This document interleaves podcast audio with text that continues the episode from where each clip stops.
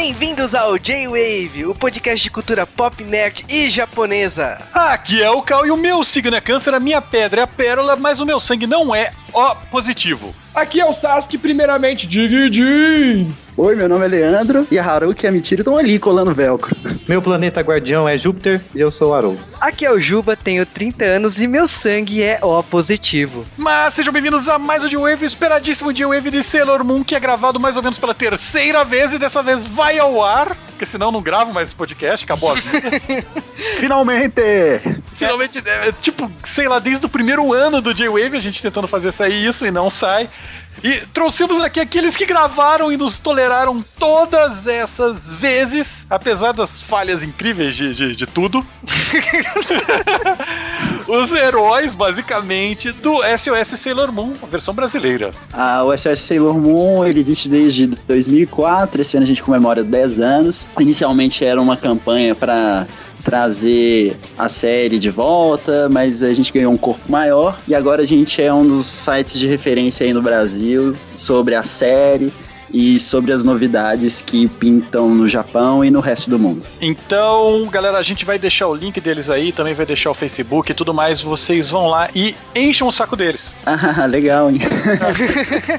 É justo. Mas, é, galera, mas esse é um podcast esperadíssimo de Sailor Moon, uma série que é clássica, tanto pela sua história como pela sua história no Brasil, as suas várias versões, é, tant, tanto as suas versões no Brasil como as suas versões diferentes no Japão, como anime, é, live action, musical, e também por uma coisa que, sei lá, foi uma coisa que Sailor Moon marcou, que poucas séries marcaram antes, que foi o fandom de Sailor Moon, ou os Moonies na época, olha só, eu sou muito velho, que acho que foi o primeiro fandom organizado desse tamanho para um desenho animado japonês fora do Japão, né? Ele começou com SOS, por sinal, né? Com a BMS. Sim, há muito tempo. Isso daqui faz. É, poxa, BMS Puta é- que pariu. É antigo, hein? Que idade absurda você tem. Foi aonde se organizou. 1996, é. Mano, eu jurava que o Cal ia falar que Sailor Moon é conhecido pelos tentáculos. Não, cara, mas ó. Ah, é, esses caras que sabem do Venom não, não pode ficar aqui. né?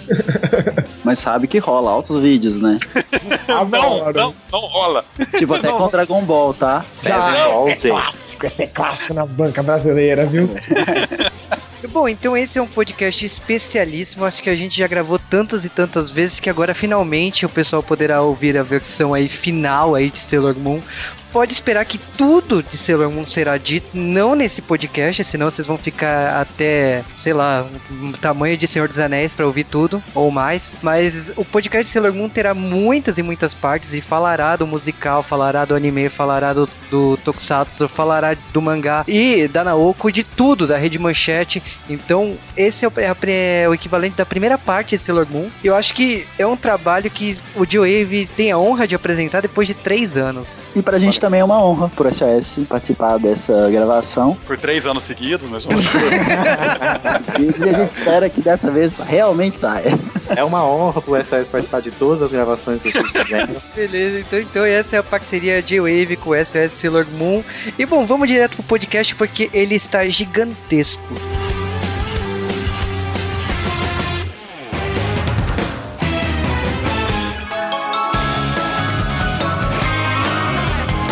Antes de falarmos de Sailor Moon, precisamos, em primeiro lugar, mandar vocês mandarem e-mail, curtirem no Facebook, mandarem flood no Twitter e, e, e todo esse resto de coisa que vocês já sabem fazer de default. Mas vamos falar de uma fatídica quarta-feira em 15 de março de 1967 no Japão. Aqui provavelmente era um 14 de março ainda, quando nasceu Naoko Takeuchi, a autora de Sailor Moon. A gente tá falando de uma moçoila, né? Filha de Kenji e o Kuko Takeuchi. E que ela tem um irmão caçula chamado Shingo. E o que que isso é relevante no podcast de Sailor Moon? Bom, basicamente é o mesmo nome da família da Usagi barra Serena. Barra Bunny, né? Se você é americano. É, se você é americano e tá ouvindo um podcast em português brasileiro, então a gente te informa que Serena é o nome da Usagi. Abraço, ouvintes de Pirituba. Exatamente. Bom, eu acho que é muito importante falar que Dona Naoko, ela cresceu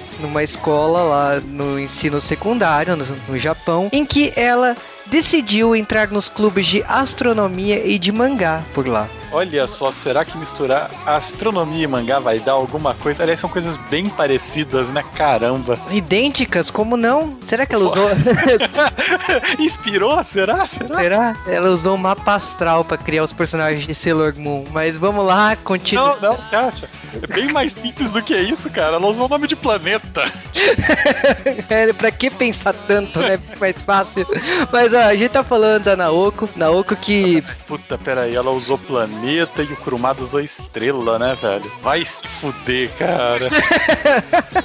Foi uma evolução natural, né, cara? Ah, mas ó, Kurumada usou Hokuto no Ken como base, vai, por favor. Vou apanhar por causa disso, mas enfim. A gente falar da Naoko, tem que falar que seguido disso ela estudou farmácia. Igual nos Estados Unidos, no Japão também você nem sempre se estuda no que se forma, e ela fez isso, se formou em química, mas acabou trabalhando em farmácia. Inclusive, agora ela é licenciada para trabalhar se de repente as doideiras dela devem errado na vida, né? se de repente, né, o seu cargo de diva do Japão, né, como autora de Sailor Moon, com todo o seu poder e autonomia que ela tem hoje, se por acaso tudo isso mudar, ela tem uma segunda profissão aí, né? Mas olha, falando sério, em 1985, a Naoko, ela lançou, né, um mangá chamado Yume Janai no Ne, e esse mangá recebeu um grande prêmio do foi no segundo concurso da Nakayoshi Comic Prize de novos talentos. E nesse caso aí, tipo, ela no ano seguinte, quando ela tava na universidade, ela publicou a história Love Call na Nakayoshi. Então, tipo, ela debutou, né? Ela, ela se lançou no mercado no mangá da Nakayoshi Deluxe. Mesmo trabalhando em hospital, a Naoko, tipo, ela continua desenhando. Então imagine que, tipo assim, ela trabalhava de dia ou de noite, depende do, do cargo dela. E nos horários livres ela desenhava mangá. Isso se foi até o mangá The Cherry Project de 1990 e 91, também publicado na Nakayoshi, gerou uma compilação de três volumes em Tankobun. E nesse momento, tipo, a Naoko pensou: olha, eu já fiz três mangás na minha vida, está na hora de fazer algo focado em garotas mágicas.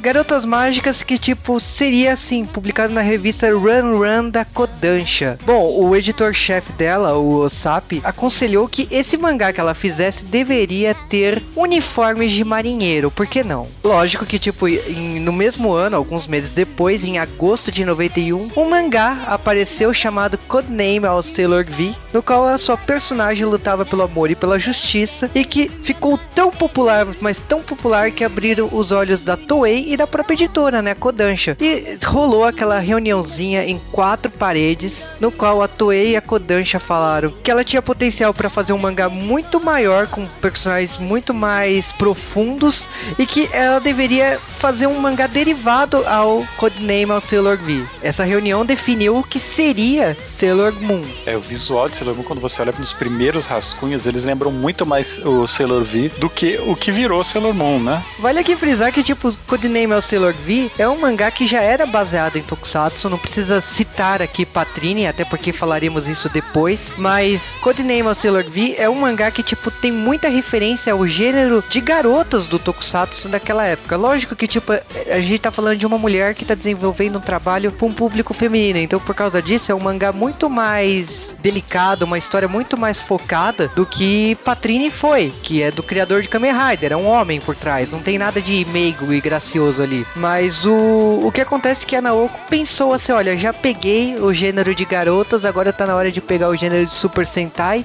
e ela foi misturando esses adereços com astronomia, com tudo que ela pôde, da, que ela carregou na vida dela, pegou o nome dos pais dela, do irmão dela e taran, virou Sailor Moon. Cara, eu nunca vi uma autora que consegue fazer tanto merchan automaticamente, sabe? Tudo pode virar brinquedo. É, e assim, não é um caso é, isolado. No Japão, muitos autores e autoras acontece de tipo uma grande produtora por trás vê que aquele autor tem potencial e, e acabam incentivando que ele trabalhe uma obra principal. O Akira Toriyama aconteceu isso com Dragon Boy, que virou Dragon Ball. O uh, Rumiko Takahashi em Rama, que quando Rama foi lançado o mangá e o anime, já tinha bonecos, já tinha toda uma linha de merchandise pronta nas lojas. Então, não é um caso isolado. Cavaleiros do Zodíaco, a Bandai já estava por trás e já tinha os bonecos prontos para ser lançado com a história do mangá. E Sailor Moon, mais uma vez, Bandai por trás, então era meio óbvio que Sailor Moon iria gerar muitos produtos e que a Naoko teria que se virar no 5 para produzir uma história que gerasse esse lucro todo. Mas então vamos direto começar a contar a história de Sailor Moon ao vivo. Mentira que é gravação.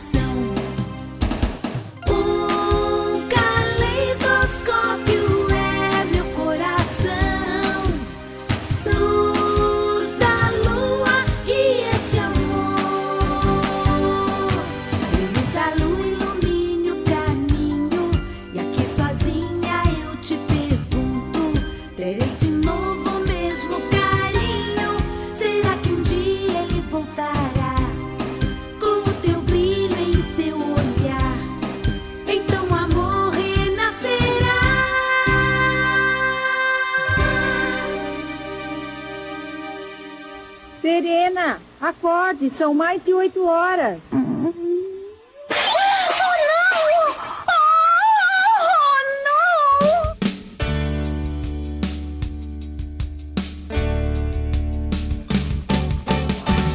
Em fevereiro de 1992 saiu o mangá de Sailor Moon e nem um mês se passa e saiu o anime. Olha só, cara, tempo recorde. Pior que isso, só, sei lá. Tempo recorde é uma piada, né? A gente já contou nas curiosidades antes, né? Que isso aqui foi tudo pré-fabricado, né? Foi intencional, Ah. assim. Mas o mangá de Sailor Moon e o anime, e basicamente qualquer outra versão de Sailor Moon, exceto o jogo de luta do Super Nintendo, todos começam com a premissa básica que nossa protagonista, a Serena, ou Usagi, que é uma garota preguiçosa, chorona, comilona, que tem 14 anos. Eternamente. Um Ela- pouquinho de 18. Depende, cara, os desenhos da Naoko Takeuchi. Mas é, é engraçado esse começo do mangá porque ele começa bem despretensioso com o que, convenhamos, gente, foi algo que foi virar clichê, né? Esse personagem dela foi uma coisa que é meio que clichê em praticamente todos o- os, tipos de, de Mahou Shoujo que foram vir depois, né? Esse personagem com excesso de energia e pouca cabeça. A gente tá falando de um começo tradicional de história que, aliás, eu acho que todo mundo que chega atrasado na aula brinca que é um pouco de serena, né? Que sai correndo com a torrada na boca, tipo, se despede correndo e chega na aula, chega na aula atrasado e você se abaixa escondido, tenta entrar de supetão, mas não consegue. Sabe que uma coisa que eu tenho impressão até hoje é que você confirmou que as meninas saem correndo com comida na boca no Japão. É verdade, quando eu tava no Japão eu vi muito disso mesmo. Não é um clichê, então, né? Eu acho que é a realidade. Mas a gente tá falando assim, é o começo do mangá, também é o começo do anime. Nesse caso, assim, os dois primeiros atos são idênticos. E a Serena, o Zag, a gente tá falando de- da personagem que ela se apresenta, ela fala a idade dela, ela pega o jornal, já aparece numa manchete que a Sailor V tá defendendo a cidade. E ela, tipo, tá correndo atrasada pra aula. O que acontece é que no meio do caminho ela encontra a gata Luna e ela não sabe que é a Luna, logicamente. A gata tá com um band-aid na testa e ela, na hora que tira lá, a gata se mexe lá, mas não, não fala nada. E ela vai correndo pra aula. Até porque se falasse ia ser o Satanás, né? Mas Um gato Mas- preto falante é pra assustar, né? é interessante que a gente tem uma caracterização bem rápida do personagem. A gente descobre que é um personagem burro, que não é aplicado na escola, que tira notas ruins. E é bem interessante porque esses personagens eles são introduzidos aqui com um tapa, né? Eles, olha só, existem esses dois personagens e tchau. Agora compare com outras versões, por exemplo, no anime, que eles são bem mais discutidos, né? São dois personagens que são, pelo menos na primeira temporada, fundamentais. É, eles são, eles são bem presentes, assim. né? Tipo,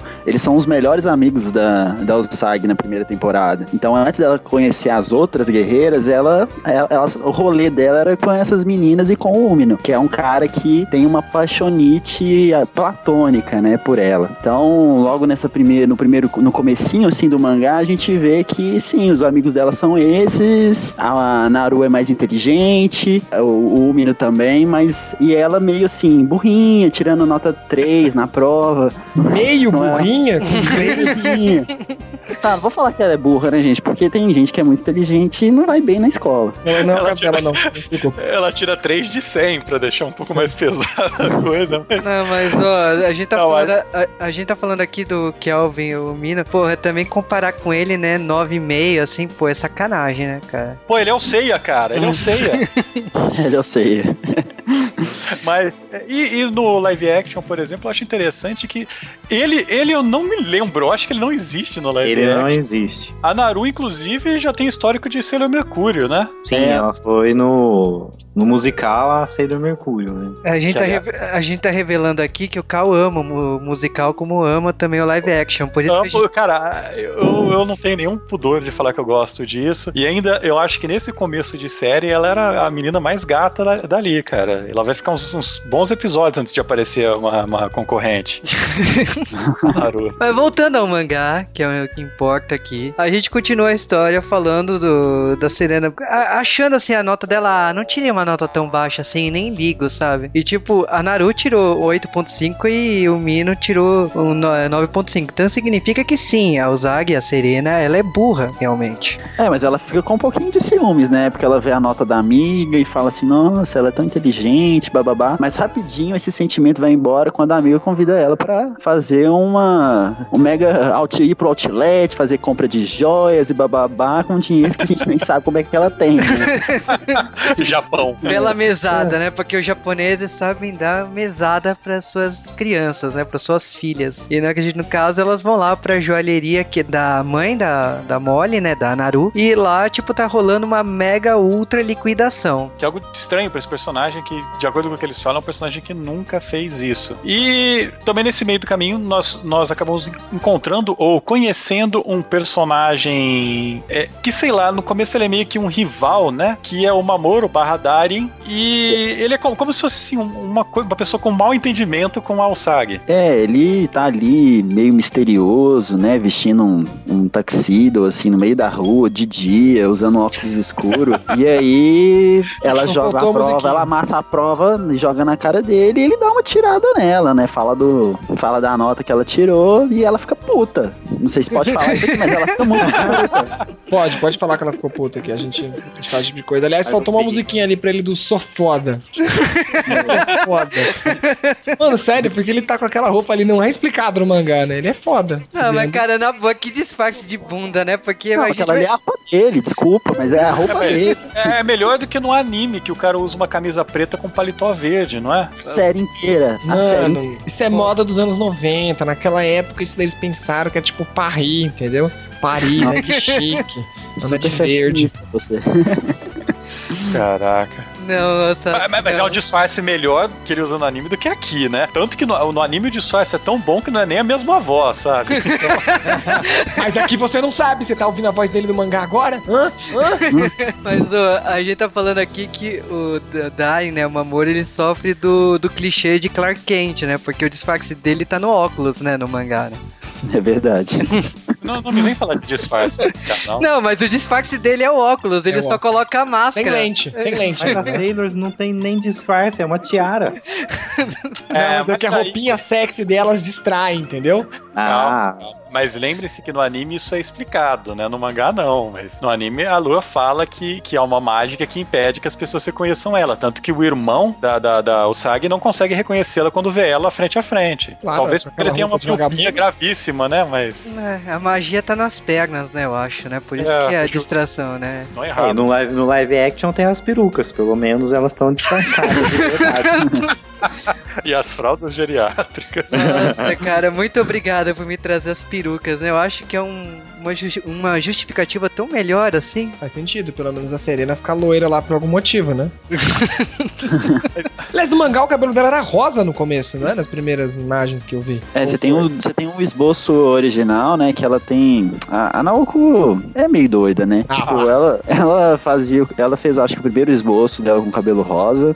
E aí isso muda pra branco, depois pra loiro. E aí fica nessas duas coisas, né? O branco pra simbolizar a princesa, né? E o loiro pra simbolizar a Serena. Mas aí ela sempre trabalha com essas duas cores. É, quando ela E começa a trabalhar mesmo. E o rosa ela deixa pra lá. pra porque, mãe? né, pelo amor. A rosa O Rosa É. desbotou. o rosa, fica, o rosa fica pra filha, né? O rosa ficou pra filha. O interessante é que vocês tiveram essa conversa sobre a cor de cabelo dela, mas ninguém nunca fala da cor de cabelo dos personagens no mangá, exceto da Makoto, a Lita, que o professor reclama que ela tinge o cabelo, né? Ela fala que é natural, que ela nasceu assim mesmo. Então, As loiras, hum, que se foda, menino de cabelo azul é justo, mas cabelo castanho, que é normalia. Isso tem Ela é que rebelde. comentar, né? Ela é rebelde. Tem que lembrar que na escola japonesa não pode pintar o cabelo, pô. Mas, é, e uma outra coisa importante que a gente tinha introduzido também é o jogo da Sailor V. Quisera eu que tivessem feito esse jogo pro Nintendinho na época, ou por Super Nintendo, mas não. Aquilo lá era Atari. Mas é, é, um- é um jogo, assim, bizarríssimo que, que, sei lá, é um Mega Man da vida ou algo do tipo. Eu não gastaria ficha naquilo não, desculpa, cara. Ah, Era Gatari, Japão, sim. cara. Uma vez por curiosidade, mas não, cara, o jogo é muito fraquinho pra poder ficar Não é naquele fraquinho nada, é níveis infinitos. Puta, que igual Atari, né, velho?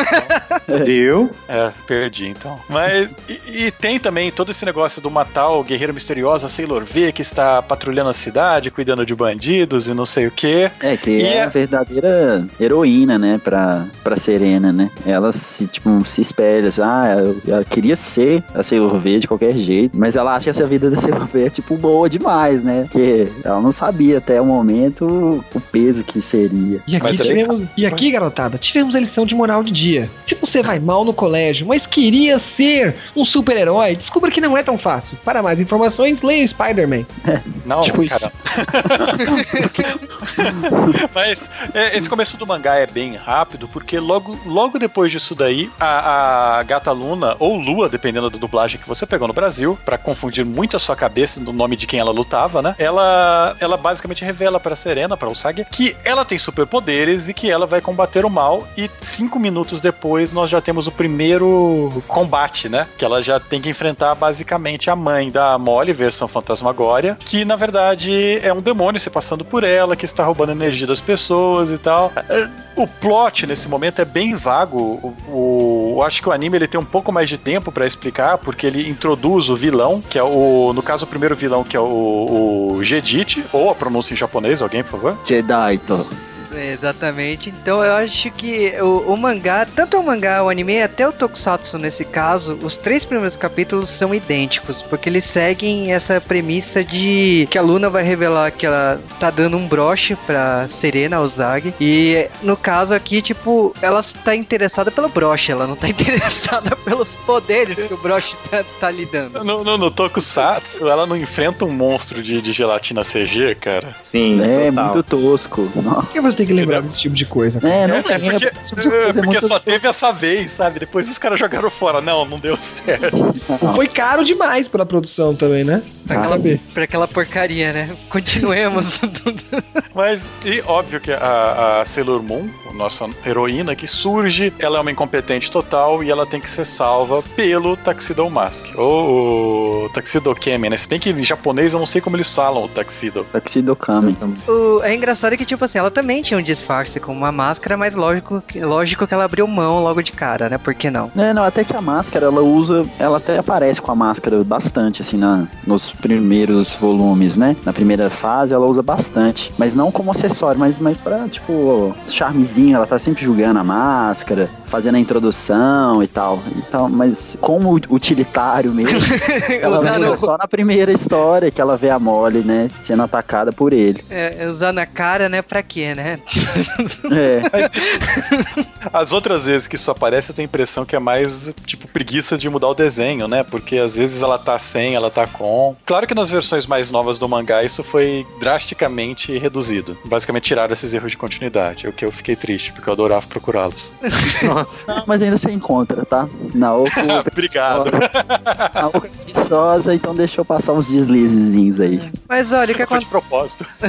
o que acontece é que assim, praticamente o final do episódio vai Serena, o Zag se apresenta sendo a Sailor Moon, a monstra olha pra cara dela e fala quem é você, só conhece, só conhece a Sailor V, faço a menor ideia quem é você. Ela não tem muito o que falar no mangá, ela é bem direta ao ponto, né? Mas no no anime ela tem o poder ultrassônico do choro, né? Tem no mangá também, é usado só essa vez. É, e basicamente a gente tem esse final, ela foi salva pelo Tuxedo é, Camera, o Tuxedo Mask. No mangá a gente só conhece o, o vilão que tá por trás de tudo, que é o Jedit agora. E, e fica tudo meio vago, né? Olha, tem uma nova heroína na cidade e tal. Ninguém é, entendeu muito bem. Foi, foi um começo bem rápido, eu acho. É muito. Comparado com hoje, mangás, né? Esse tipo de coisa demoraria uns dois volumes pra ser resolvido. Mas Sailor Moon tem, tem esse aspecto no mangá que, que não é tão comum, que é ser episódico. Parece que cada capítulo ah, começa e fecha nele mesmo. Os atos, eles são muito rápidos, né? A narrativa é muito, muito corrida, se você for parar pra pensar. E quando você disse aí que o Tuxedo Mask, ele aparece e tudo mais, e salve, isso é bem, isso é bem típico do anime. No mangá, se você pega a primeira história, ele, ele não faz muita coisa. Ele aparece, fica lá, fica espiando e tal, quem que é essa pessoa, blá blá blá. E quem dá, quem dá assim a rédea mesmo pra Serena ah, galopar é a Luna, tipo, Hum? tipo, é, tipo, vai lá, pega sua tiara, faz isso, faz aquilo e joga. E a cena é até bem violenta, porque ela usa a tiara como um frisbee, que depois vira um boomerang, sei lá, e corta a cabeça da, do Yoma, tipo, é uma coisa bem pesadinha se for parar pra pensar. Mas no anime também não muda muito. No anime não muda muito também, porque ele só joga a flor e fala, ah, Sailor Moon, lute. Aí a aluna vai lá e fala pra atacar a tiara. Não muda. Ah, essa tia, que a tiara, tipo, eu acho que no anime suavizaram muito, né? Por causa que é uma lâmina, né? É uma grande lâmina. É que- Eu não deixaria isso na mão da Serena. E você falou igual do Kuririn, imagina que se isso cair, vai a nariz dela embora. É Mas perigoso. Mas e no anime, no anime a gente tem uma certa enrolação depois desse ponto, que, sei lá, pra gente conhecer o personagem. Algumas histórias melhores que as outras, até a gente chegar, né, a gente culminar no episódio que introduz a próxima guerreira, porque se você tá assistindo o anime na manchete em 1990 e nada, você tá vendo aquela abertura e tem outras três Sailors, e tem outras duas Sailors, e você querendo saber quem são elas. E como é a manchete, você provavelmente já viu a série seis vezes em reprise antes de aparecer a próxima Sailor. É basicamente porque a, a Serena, né, ela tem muitas aventuras solos. Eu acho que tem até episódios bem interessantes aqui. Mas no mangá é direto ao ponto. No mangá, tipo, segundo capítulo já é apresentado a nossa próxima Sailor, né?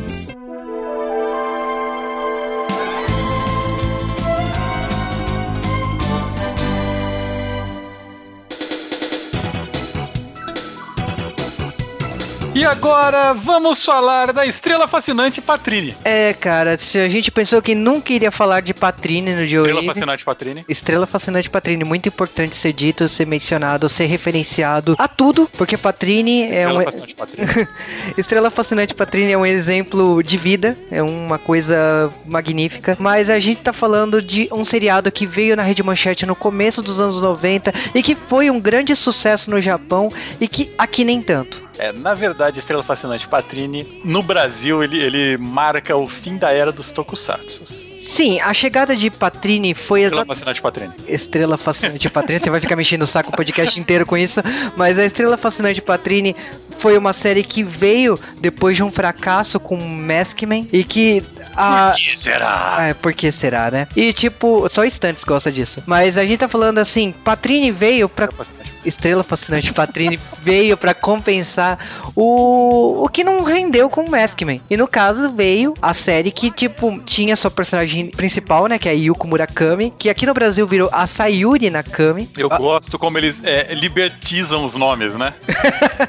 de trocar nome japonês por japonês. o japonês da liberdade, né?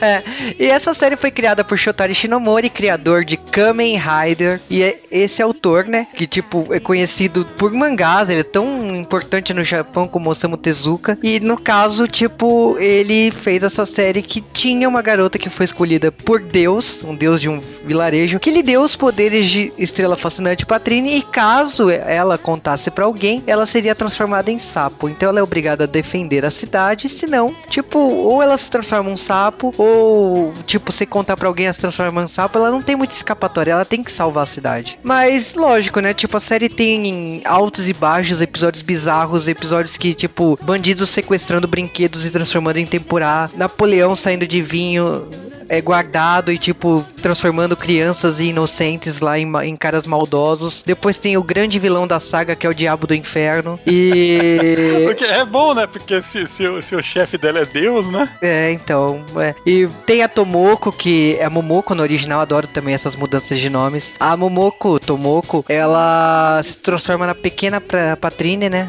E no caso, tipo, as duas não, não podem contar um segredo uma pra outra, né? Então, tipo, fica metade da série até o final, as duas lutando juntas, se encontrando e, tipo, elas não sabem que são irmãs de verdade. O pai dela é apaixonado por elas, é uma coisa de louco, Patrine. O, o- o Juba gosta tanto dessa série que saiu uma série em homenagem a essa 20 anos depois e ele não parava de falar pra mim. Sim, eu, eu espero um dia gravar de Wave aqui de Patrine, mas o ou não, mas eu acho que assim, Patrine tem muitas coisas que foram usadas assim, foram ins- que foram inspiradoras para Sailor Moon e Sailor V. No caso, Patrine se disfarça, ela se transforma, a, a Sailor Moon e a Sailor Venus também. Ela tem vários acessórios, itens, caixa de maquiagem, ela tem um cetro de purificação que é uma coisa que Sailor Moon também tem. O próprio traje, se você parar pra pensar. Então, tipo, o Patrine como um todo, por mais que seja um tokusatsu a gente tá falando de mangá e anime de Sailor Moon, tem muita coisa que Patrine tem e acabou inspirando Sailor Moon. Além disso, a referência Master, né? Patrine foi dublado no Brasil pela mesma dubladora de Sailor Moon. Nessa época no Japão tava tendo uma febre. Já haviam séries com protagonistas de tokusatsu feminino, mas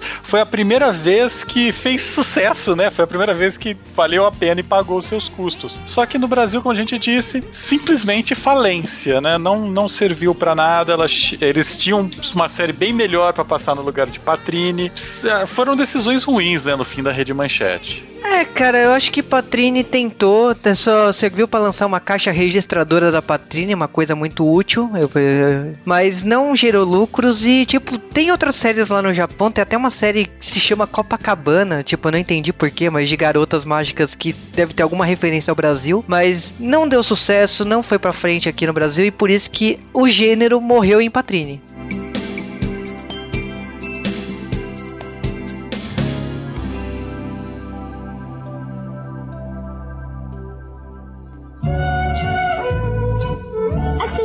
Dotadas devem usar sua inteligência para fazer o bem e trazer paz à Terra. Não devemos permitir que elas sejam controladas pelos malvados. Sailor Moon punirá todos eles em nome da Lua!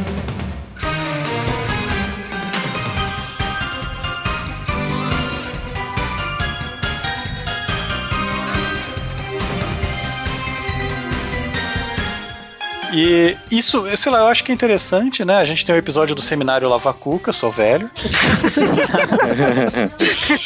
Olha o que ele lembra do nome do seminário. Ah, mas é é, o nome do episódio esse daí. mas, mas é óbvio, é ótimo esse episódio que a gente é introduzido pra segunda personagem, que é uma versão upada da, da Naru, da amiga dela, pelo que a gente conhecia. Que basicamente é, todo mundo que a Usagi olha é uma garota linda e com super qualidades, né? E No, caso, um QI de 300, né? é, É, muito inteligente. Mas no início ela não é tão bonitinha, não, vai. Ela é bem mediana. É a descrição, sabe? A visão serena, sabe? Que ela olha pras pessoas e tem flores caindo e tudo Ah, mais. mas eu acho que a intenção dela nem era assim, ai que menina bonita. Ela fala assim, ai que menina inteligente, eu quero que ela me ajude nos exercícios. Não, mas no mangá ela chega e fala isso. Eu vou virar amigo dela e vou descobrir o segredo dela pra tirar 10. No, no anime, No né, anime também. Ela é bem aproveitadora. No fundo, no Adoro. fundo. o Sasuke fala por experiência própria, né, Sasuke? Adoro. Mas Aliás, que merda que é essa escola de Bangai, né? Pra ter tanta Sailor escondida lá dentro, uma coincidência do caramba. Ou o Japão não tem escolas, mas é. A água. É água. é, se bem que a- agora a água lá brilha, né? Então. Mas a piada com a água te- realmente faz todo sentido aqui, né? A gente conhece três pessoas de novo. A Amy, que é uma garota super inteligente na mesma escola que Elsag, que está indo para um cursinho para pessoas também inteligentes para tentar passar numa faculdade de medicina. Sendo que ela mora no Japão e é milionária e ela não precisa fazer a prova. Japão, não precisa Já, tá, tá, justo. Tá. Mas eu- o que eu acho importante aqui é que a Ozagi ela fala assim: "Ah, eu vou me tornar amiga dela, como que eu faço isso? Levando a garota pra jogar videogame. Por que não?" Sim, mau caminho. Aí, tipo assim, uma gênia, o que que acontece? Você acha que ela iria pagar um mico jogando videogame? Não, ela iria zerar com uma ficha só. Ficou no primeiro aí? lugar. É, ze- zerou um jogo que não tem fim, cara. Segue. O que acontece é o seguinte, a- por ela ter zerado o jogo, ela acabou ganhando uma caneta, né? Que vai se revelar bastante útil durante a história do mangá. E a Uzagi, ela fica puta da vida, ela fala assim, porra, esse jogo nunca me deu nada. Dá um pontapé e cai outra caneta pra ela. É, A no, hora dela fica muito feliz, né, por causa disso. é, no, no- no anime, basicamente, tudo isso é, é vindo do mortal da Luna, né? A Luna dá um mortal e aparece um item mágico. Ninguém sabe de onde brota aquele negócio. Eu acho que tipo um, Todo- um cosmo, sei lá. todo mundo, todo mundo tem curiosidade, porque ela pula e de repente brota de um ponto estranho. Ai, quanta maldade. É muito forte. Mas basicamente é a mesma coisa. A gente descobre que a energia das pessoas está sendo sugada por esse lugar. A Sailor Moon aparece lá com. com depois de descobrir que, que isso está sugando energia. É, tem um quebra-pau. A Amy se transforma em Sailor Mercúrio meio que do nada. Aliás, as transformações no anime são mais explicadas, porque a Luna chega e, não, faça isso, agora meia lua pra frente, não sei o quê. E aqui não. Aqui ela simplesmente olha. Meu Deus, estou usando uma roupa desse jeito, que saia curta. né, que tipo, a, a Luna passa um tutorial, né, com frase. é, Ela já deve até entregar uns PowerPoint pra pessoa que acabou de ser escolhida, né, falar assim, olha, você tem que fazer essa pose e falar desse jeito. Mas a no mangá é bem direto ao ponto, não, não tem isso. É, aparece o símbolo na cabeça, a caneta brilha e aí, pum, pronto, transformou. Não tem nem frase mágica de, de início, né? Nem, nem as frases mágicas elas existem para as quatro guerreiras, né? Depois que isso aparece. O que é interessante nesse segundo capítulo é exatamente que, tipo, tem a- as atualizações com o tempo. É que nesse episódio é um disquete. Na versão de 2003 eles atualizaram, né? Na Ocorrer Desenho trocou por um CD. Eu presumo que a versão de 2014, eu ainda não vi o mangá de 2014, eu presumo que já deve ser uma pendrive. Porque toda vez que sai um mangá novo de Sailor Moon, a Naoko atualiza essa história, né? Não, não, pior que não. Eu tô aqui com ele na mão, é a mesma coisa. não É sei a mesma coisa que triste. A gente pode falar que é um Blu-ray, né? Mas não. Não, é um disquete bem tosco. É, na versão de 92 é um disquete que Disquetão, daqueles grandes, né? que dá uma lavagem cerebral na, em todo mundo que tá na, naquele cursinho, né? E a Amy, como ela é uma garota direita, né? A moda antiga, ela gosta de estudar com os livros, né? Não por disquetes. No live action é, é um CD, não é também? Ou um mini disc, não sei. Porque ela um escuta MD, música. Um MD, É né? um MD, né? É, mas eu, tipo, beleza, o plano do Gedit falhou de novo, né? E a Luna conseguiu encontrar sua segunda Sailor, né? Que é a Sailor Mercúrio, né? O Sailor Mercury, né? Dependendo da dublagem que você mais gosta, da, da Gota Mágica ou da BKS.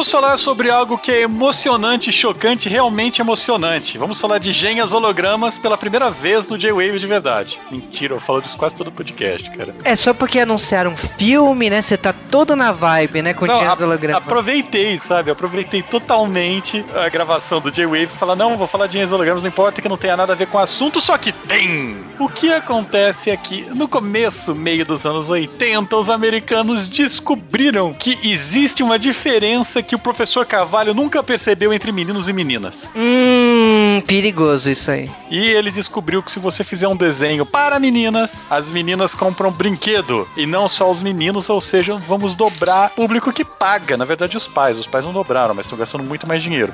E, essa, e essa revolução começa em 1985 com o lançamento da irmãzinha do He-Man, a She-Ra, que vamos dizer que foi a garota mágica que começou essa, essa nova onda, né? É, eu vou te dizer que eu tenho uma inveja profundamente das pessoas que teve irmãs, porque, tipo, todo mundo tinha o, a coleção completa, né? Do He-Man e da She-Ra, né? Como eu não tenho irmã, então, sem chance. Meu, meus bonecos só foram do He-Man. Ah, que tristeza, cara. O foda, o foda é que todos os bonecos eram molde só, não importa se era homem ou mulher, era Ah, tudo né? igual. sabe? Isso, isso é o de menos. O pior é que era a Dora e a Shira tinham o mesmo tamanho. Na série ela tinha um metro de diferença. Mas eu acho importante porque essa série da Shira ela trouxe meio que uma explosão nos Estados Unidos e todo mundo quis fazer a sua própria série para meninas. Então nessa época você tem séries como Cavalo de Fogo surgindo, você tem é, o, o Meu Pequeno Pônei e uma série de animações voltadas para o público feminino. E dessas, a que teve o maior sucesso foi a série Irmã Comandos em Ação, que foi Jane e as Hologramas, que passou no Brasil com esse nome. E Jane, em 85 ainda, segura até 88, ela foi uma série que foi um sucesso absurdo, ela foi muito, muito é, forte e trazia um grupo de garotas que se transformavam para combater vilões.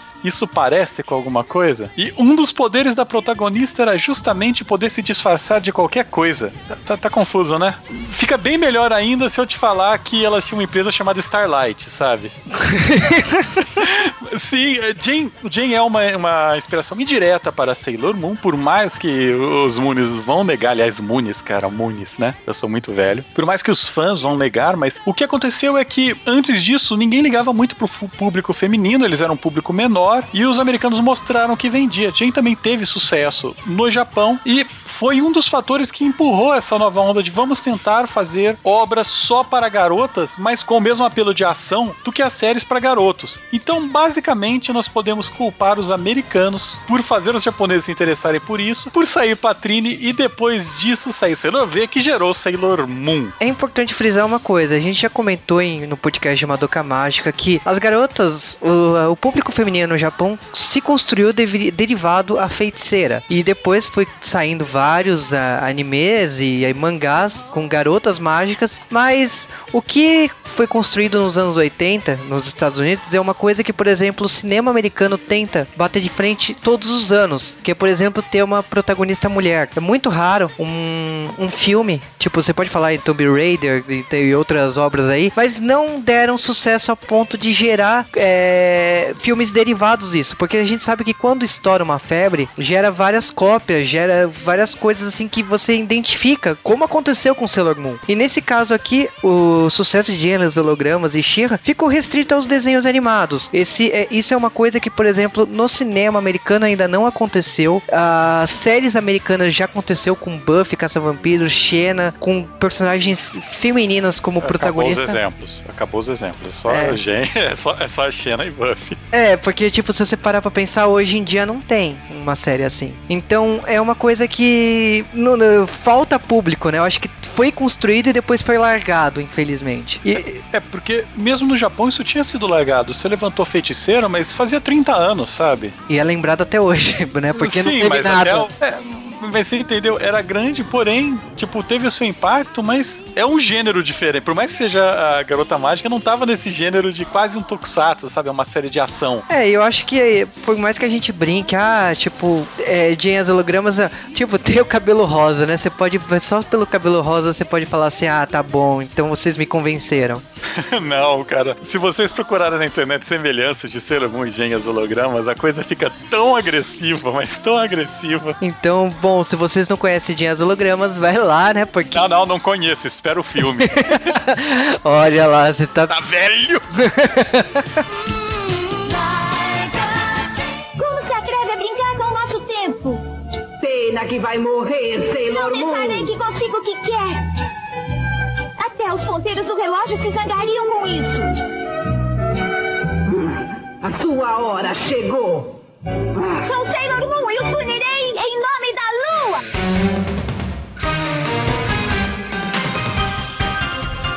Nesse caso, você começa direto com o próximo capítulo com a Rei, ou Rei também, né? Ray, Ray, Ray, depende Não, do Ray não, pelo amor de Ray, Deus. Ray é o Ray, Ray Charles, Ray Connick, Ray Charles. Ray se quiser. Agora, Moon né? é só Rei. Dep- depende da dublagem, né? Não, é. Aí essa dublagem aí achou que tava lá em Barretos, no, trabalhando com cowboys, né? Não. Ah, cara, erei. Agora, agora você zoou, mas a gente tem bastante ouvinte em Barretos. viu? O pessoal vai ficar tocado lá. né? É que se eu falasse Texas, não ia, não ia ser contextualizado. Barretos, Texas brasileiro. Obrigado. É, claro que a gente tem a continuação da história, que é uma história. Nesse caso, eu começo a ver que, que a Naoko, ela, ela, às vezes, ela não tem muita noção de realidade. E o que tá acontecendo é que eles estão raptando é, adolescentes de um ônibus que passa perdido no bairro Barra Pesada. Que plot maravilhoso. Tipo, é um ônibus que no horário das 6 horas da tarde acontece algo bizarro. Mas, se fosse aqui, eu aceitava, sabe? Que aqui acontece esse tipo de coisa. Se bem que num ônibus às seis da tarde você não consegue nem entrar, hein? quanto mais sair. Não, e o ônibus ele tem a plaquinha M666. Tipo, suscetível, né? E ele passa por um lugar de macumba ali fodástico, né? Porque é, o- como que é? É um cruzamento de cinco ruas, né? Porra! Falei, caraca, assim, aqui em casa é um cruzamento de três e todo dia tem uma macumba lá embaixo, ali então GG, né?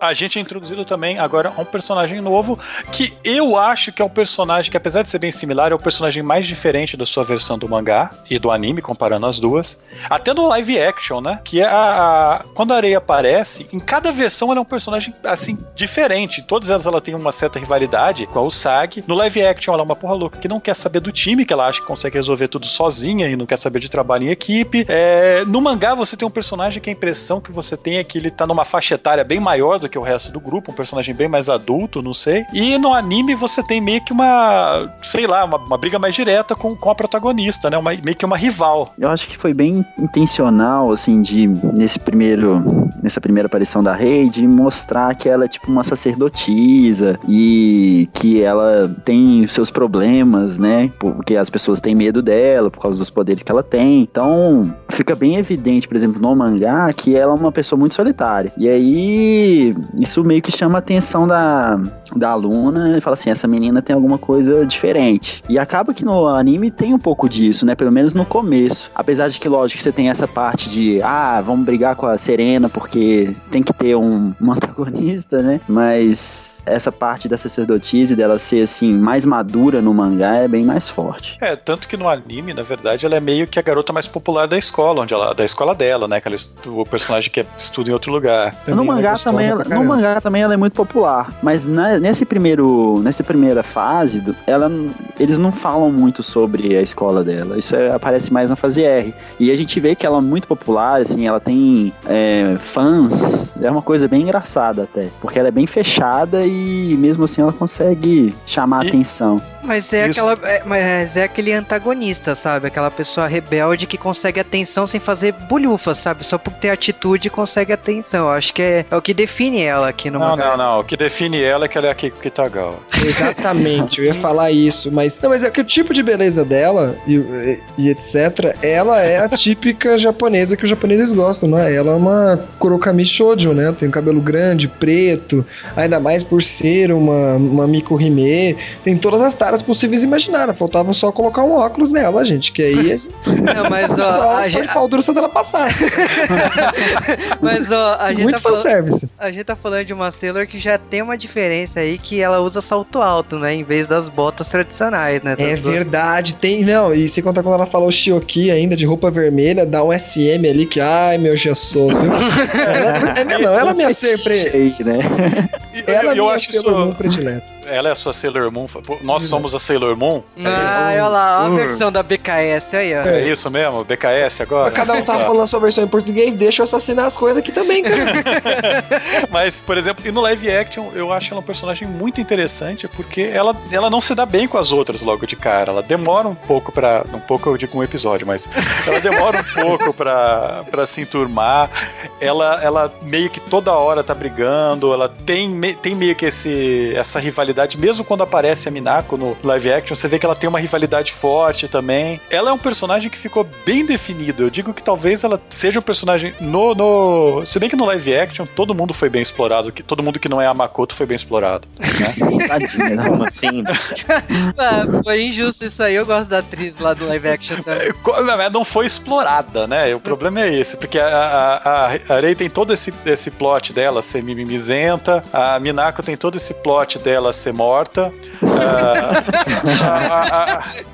a, a, a, a, Ami, tem todo esse plot dela ser vilã e não sei o que, e Mas, bom, o Sag é a protagonista. Olha, a gente tá falando então da, da Arei. O que importa aqui é que tem uma diferença fundamental entre as mídias aí. Que a Arei aqui no mangá ela é um pouco mais séria, mas ela não é. Ela não tem uma rivalidade com a Serena tão grande como no anime tem, que é uma tensão, que as duas brigam o tempo todo. Que na minha opinião é, é, é um, é um dos pontos fortes do anime. Eu adoro as brigas da- das duas. E aqui não, aqui tipo, a Arei já entra. O que mais importa assim, ela acabou de se transformar. A primeira coisa que ela faz é matar o general, o Jedit. Acabou, tipo, eh, já acaba o capítulo com a morte dele. É, aliás, é uma coisa importante, porque toda Sailor que aparecer de agora em diante vai matar um general, mas.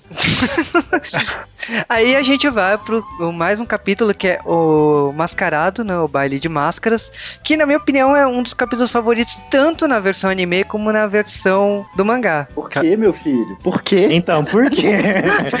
Eu gosto bastante desse capítulo exatamente porque, tipo assim, tem a ideia da investigação do Cristal de Prata, né? Tem o personagem do Mamoro, tem é, o, o baile lá, e na minha opinião é quando na primeira vez acontece da Ozagi e do Mamoro perceberem que um é o outro, né? Tanto ela como é Sailor Moon, como ele é o Tuxedo Máximo. Isso vai ser confirmado depois, mas na minha opinião, assim, o que me torna um dos meus capítulos iniciais favoritos é exatamente ser o primeiro capítulo que rola a dúvida. Então, é porque no anime, eles. No anime é mais problemático porque o, o, o Darin, o Mamoro, ele tem uma voz diferente do Tuxedo Mask na primeira versão, porque eu acho Não, que. a- a- isso, mas isso é só até o episódio da Amy. Depois acaba isso. É, depois foi dublagem- tudo igual. A dublagem manteve, foi só oito episódios. Então, É. tipo, não tem como ter dúvida. é ele.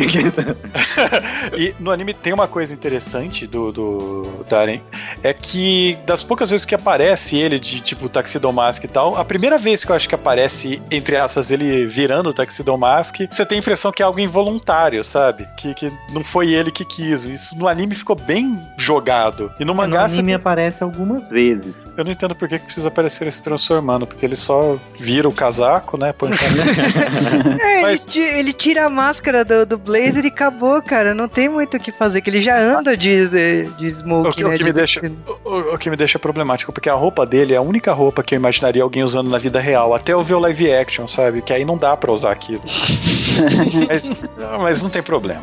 Aí, tá, eu entendo que você gosta desse capítulo, que é quando eles se, meio que se encontram. E a gente, logo depois disso daí, depois de, sei lá, um, uns segundos de mimimi, que a gente meio que descobre que ele tá também atrás do cristal de prata, é, a gente tem a apresentação da nova Sailor, né? Apesar de ter um, ter um meio que um filler no meio do caminho, na minha opinião. Eu posso adicionar uma coisa sobre o ato anterior? Porque é uma das partes mais interessantes, assim, tudo bem que eu acho que é um capítulo filler, mas ele tem seus atributos, eu reconheço, porque é, a- além dessa aproximação dos, dos dois protagonistas, tem também um pouco de mistério no final, que é quando ele enfrenta a Luna. Não um enfrentar de batalha, mas em uma- uma- um enfrentamento de discurso, né?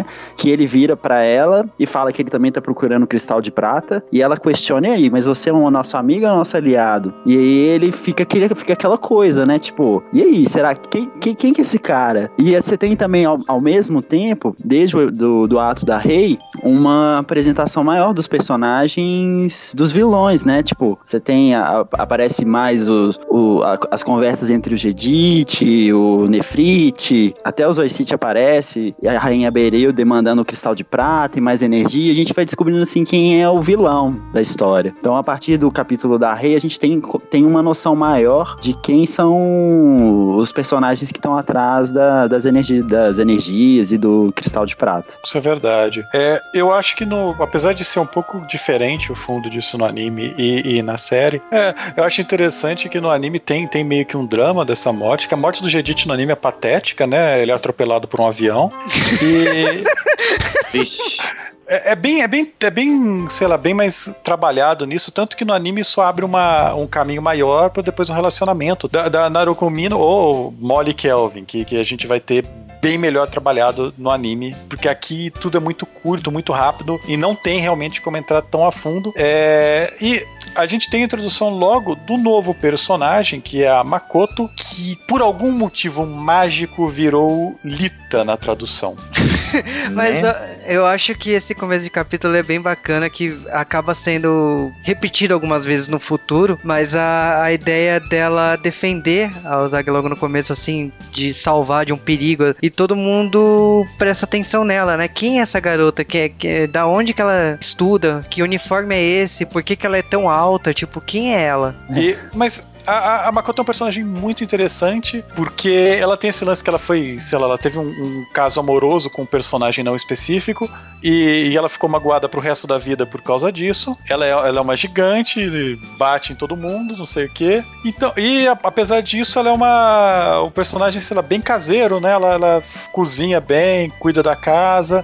Eu acho interessante todos esses pequenos detalhes. É um personagem que. Eu acho que no live action ela tem um episódio na qual ela é construída, que conta a história totalmente triste dela. Mas e, e no anime tem bastante episódios dela, porque, sei lá, ela é um personagem fácil de se lidar. Eu acho que a Makoto é aquele personagem que assim, ela é por, por é a ela mãe, ser, cara. né, por ela ser grandona, tem, tem a fama de ter batido nas pessoas e tal, e tipo, eu acho que até quando ela explica um pouco da vida dela pra Serena, eu achei até que é meio poético que ela fala assim, ah, os ventos que me trazem aqui nesse, me trouxeram pra essa escola, né, que tipo, ela andou de escola em escola no Japão e ela acabou parando nessa, e ela espera que seja a escola definitiva, ela espera encontrar amigas e tal, tanto que a Serena almoça com ela, né, na- no topo da escola e tal, até um clichê de anime e mangá, esse, essa ideia de ficar tomando lanche, então ela constrói uma amizade com ela sem saber que ela seria uma Sailor, né, a gente vai descobrir isso durante o capítulo, né. Eu acho que a, a Makoto, a Alita, é o clássico personagem que talvez sofre um bullying só porque é grande, só porque é diferente, mas na verdade tem que dar a oportunidade a conhecer pra saber como ela é. Então, é, ela é grande e se mostra agressiva porque todo mundo acha que ela só é um monstro, mas ela é a mais feminina de todas, se for ver, porque é ela que cozinha, é ela que arruma a casa bem, é ela que tem todo o jeito de menina, menininha Prendada. mesmo Ela é prendada. prendada, ao invés de ser um monstro do Lago Ness que mata todo mundo. Ela é a segunda mais, mais gostosa, quero deixar isso bem claro, gente. Mas- A, com a chegada da Makoto na trama fez com que a Luna falasse assim: olha, vocês formaram, já, vocês são quatro guerreiras e tal, já fala do cristal de prata, já entra um novo plot da história. E, tipo, em partes a gente já tá sendo preparado pra chegada da Sailor V também. que é pouquíssimo tempo que se passa também entre, entre a, a gente ter a Makoto. Pelo menos no, no mangá, tudo é pouco, Sim. pouquíssimo tempo. No, no anime são quase 10 episódios, eu acho. É, porque Na verdade, não. Na- No, no anime, no anime, presta São os- atenção. No anime são 66 episódios, porque teve um reprise no meio. Aí eu. Você tem, Só que esque- mais. eh, você tem que esquecer das reprises da manchete, porque isso transforma 40 episódios em 200, tá? Não, porque teve uma reprise antes da. da- logo antes da, da, da Lita aparecer, e depois teve uma reprise no instante que apareceu a Minako. Aparece o primeiro episódio da Minako reprise. Ai, que raiva sabe que eu tenho. que-. Você sabe que a reprise tem uma explicação, é porque a manchete queria que Sailor Moon fosse pro ar pra ontem. Então eles dublaram, tipo, cinco episódios e colocaram no ar. Aí é que começou aquelas famosas reprises de sexta-feira, né? Ainda passava segunda, terça, quarta, quinta episódios inéditos e na sexta repetia. Você Ah, fala como se a Manchete tivesse feito isso com todos os animes que passaram lá. Que absurdo. Não, é, que isso. A manchete repetia? Eu nem reparava. Eu também não, não tenho essa lembrança. Eu só lembro que quantas vezes a manchete parava no episódio que o Seiya, né, mudando totalmente de escopo, o Seiya batia no leão e nunca mais ia pra frente. Mas é, nesse momento nós também temos a grande descoberta da série, que é quando, é, depois de uma batalha crucial ou não, o que acontece é que a Sailor Moon fica inconsciente, o Tuxedo Mask salva ela e, como ele não tem o que fazer, leva ela pra casa dele. E aí, basicamente, os dois entregam as identidades secretas no mangá. É, É, é, totalmente diferente. Eu acho que é aquela coisa assim, ela, ela perdeu, né, toda a energia na luta e tal, ele acaba levando ela pra casa dele, quando ela acorda na cama e tal, ela tem uma cena até icônica, que é um capítulo duplo, quando ela acorda e percebe que é o Mamoro, ela vê na cadeira e vê o resto do terno, né, do blazer que ele, que ele usa como o Tuxedo Mask, e aí ela pega a máscara e coloca no rosto dele, e fala assim, ah, então você é o Tuxedo Mask. É um, é, é um capítulo pra mim bastante icônico, assim, é quando parte pra revelar o passado do Tuxedo Mask, do, do Mamoro. No anime isso acontece bem mais pra frente, quase na reta final, nos últimos três capítulos eles, eles acabam revelando o passado do Mamoro, mas esses dois capítulos aqui no, no segundo volume do mangá é bem impactante por causa que acaba revelando, né, o passado dele e por que que ele tá na história. Ele também explica que ele perdeu a memória por causa do acidente do, com os pais dele e que quando ele cresceu e tal, teve um momento que ele sentiu que se usasse aquela, aquelas roupas do Tuxedo Mask, ele se sentiria bem. Ele, ele não deixa muito claro, mas tipo, é como se fosse uma foi uma transformação intuitiva, que ele sentiu que era o certo a se fazer e ele fez. O cara tinha esquizofrenia, não tomou remédio, deu nisso, né, velho? Mas é, é, é complicado isso, mas tanto no anime quanto no mangá. No, no anime, inclusive, isso é feito de uma, numa porrada só com o que vem depois. Que a gente tem o episódio, entre aspas, da introdução da princesa. Que esse tempo todo, desde que a, a Makoto apareceu, elas começaram a procurar a tal princesa. Todo mundo acha que a Sailor Venus é a princesa. E aí, num dos poucos episódios duplos que nós temos no anime, nós temos um plano que quase dá certo dos vilões. A Sailor Moon e o, o Tuxedo Mask estão é, ferrados. Aliás, tá todo mundo meio que ferrado, todo mundo tá sem energia nessa luta final. E nós temos a introdução do personagem novo para salvar o dia, que é a Sailor V em si. Eu acho legal que no anime eles conseguem mostrar isso muito bem, que a Sailor V é diferente da Sailor Venus, que ela tem toda uma transformação para se transformar de Sailor V para Venus. No mangá isso não funciona muito bem. É É, ao contrário? Nossa, no mangá eu achei que a roupa dela não muda, no- pelo menos no desenho. Eu achei que ela mostra e, tipo, não acontece isso muito bem. Eu acho que assim, a gente tá falando de duas histórias e aí que, que, na verdade se encontram. Porque quando a Minako ela aparece no mangá de Sailor Moon, ela já é Sailor Venus. Mas ela já ela tinha um background aí de Sailor V, porque todo mundo conhecia ela como Sailor V. Mas quando ela aparece na história como Sailor Venus, ela já tinha uma história que já tinha acontecido com ela, que se passa na história de Sailor V. Que o plot de Sailor V explica muito bem como que é a transição de Sailor V para Sailor Venus, entendeu? Então, assim, quando a gente vê Sailor Venus aparecendo no mangá de Sailor Moon, ela já é Sailor Venus, já com toda uma intenção de aparecer daquela forma. Ah, mas a história dela não tem basicamente nada a ver com a da Serena. Não tem, não tem um herói salvador, não tem nada. Tudo diferente. Mas. Não, tem, É. tem. Tem, a história Igualzinho, cara.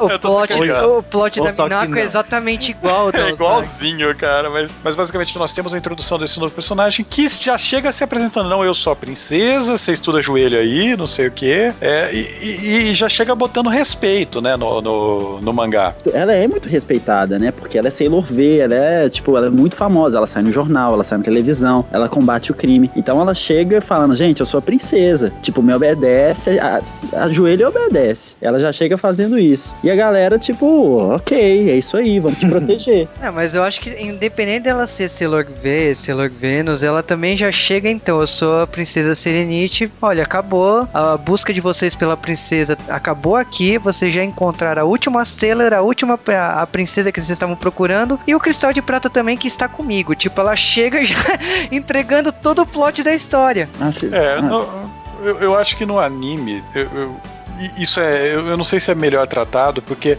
é, a queda do, do Darien, a- o surgimento dela e, e o, a reta final é tudo colocado de uma vez só. É, aqui E não. A, no mangá é separado, sabe? a no mangá eles explicam mais devagar isso. Que é um dos poucos pontos que o mangá é menos corrido do que o anime, né? É, o, a chegada da Minako ela é bem tranquila, diga-se passagem. No anime ela tem uma tensão bem grande, mas a Minako ela já chega e fala. Ela entrega parte do plot, né? Ela já fala que é, ela, ela é a princesa e que precisa ser defendida. O Artemis também se já se apresenta e, e explica pra Luna o que ele tava fazendo em paralelo às aventuras da Sailor Moon com as outras Sailors. Então, tipo, o plot vai se encaixando aí pra reta final. E a melhor cena do Artemis é ele no fliperama. Ponto final. A Luna descobrindo, né? que- Quem tava por trás de todas as ordens era ele.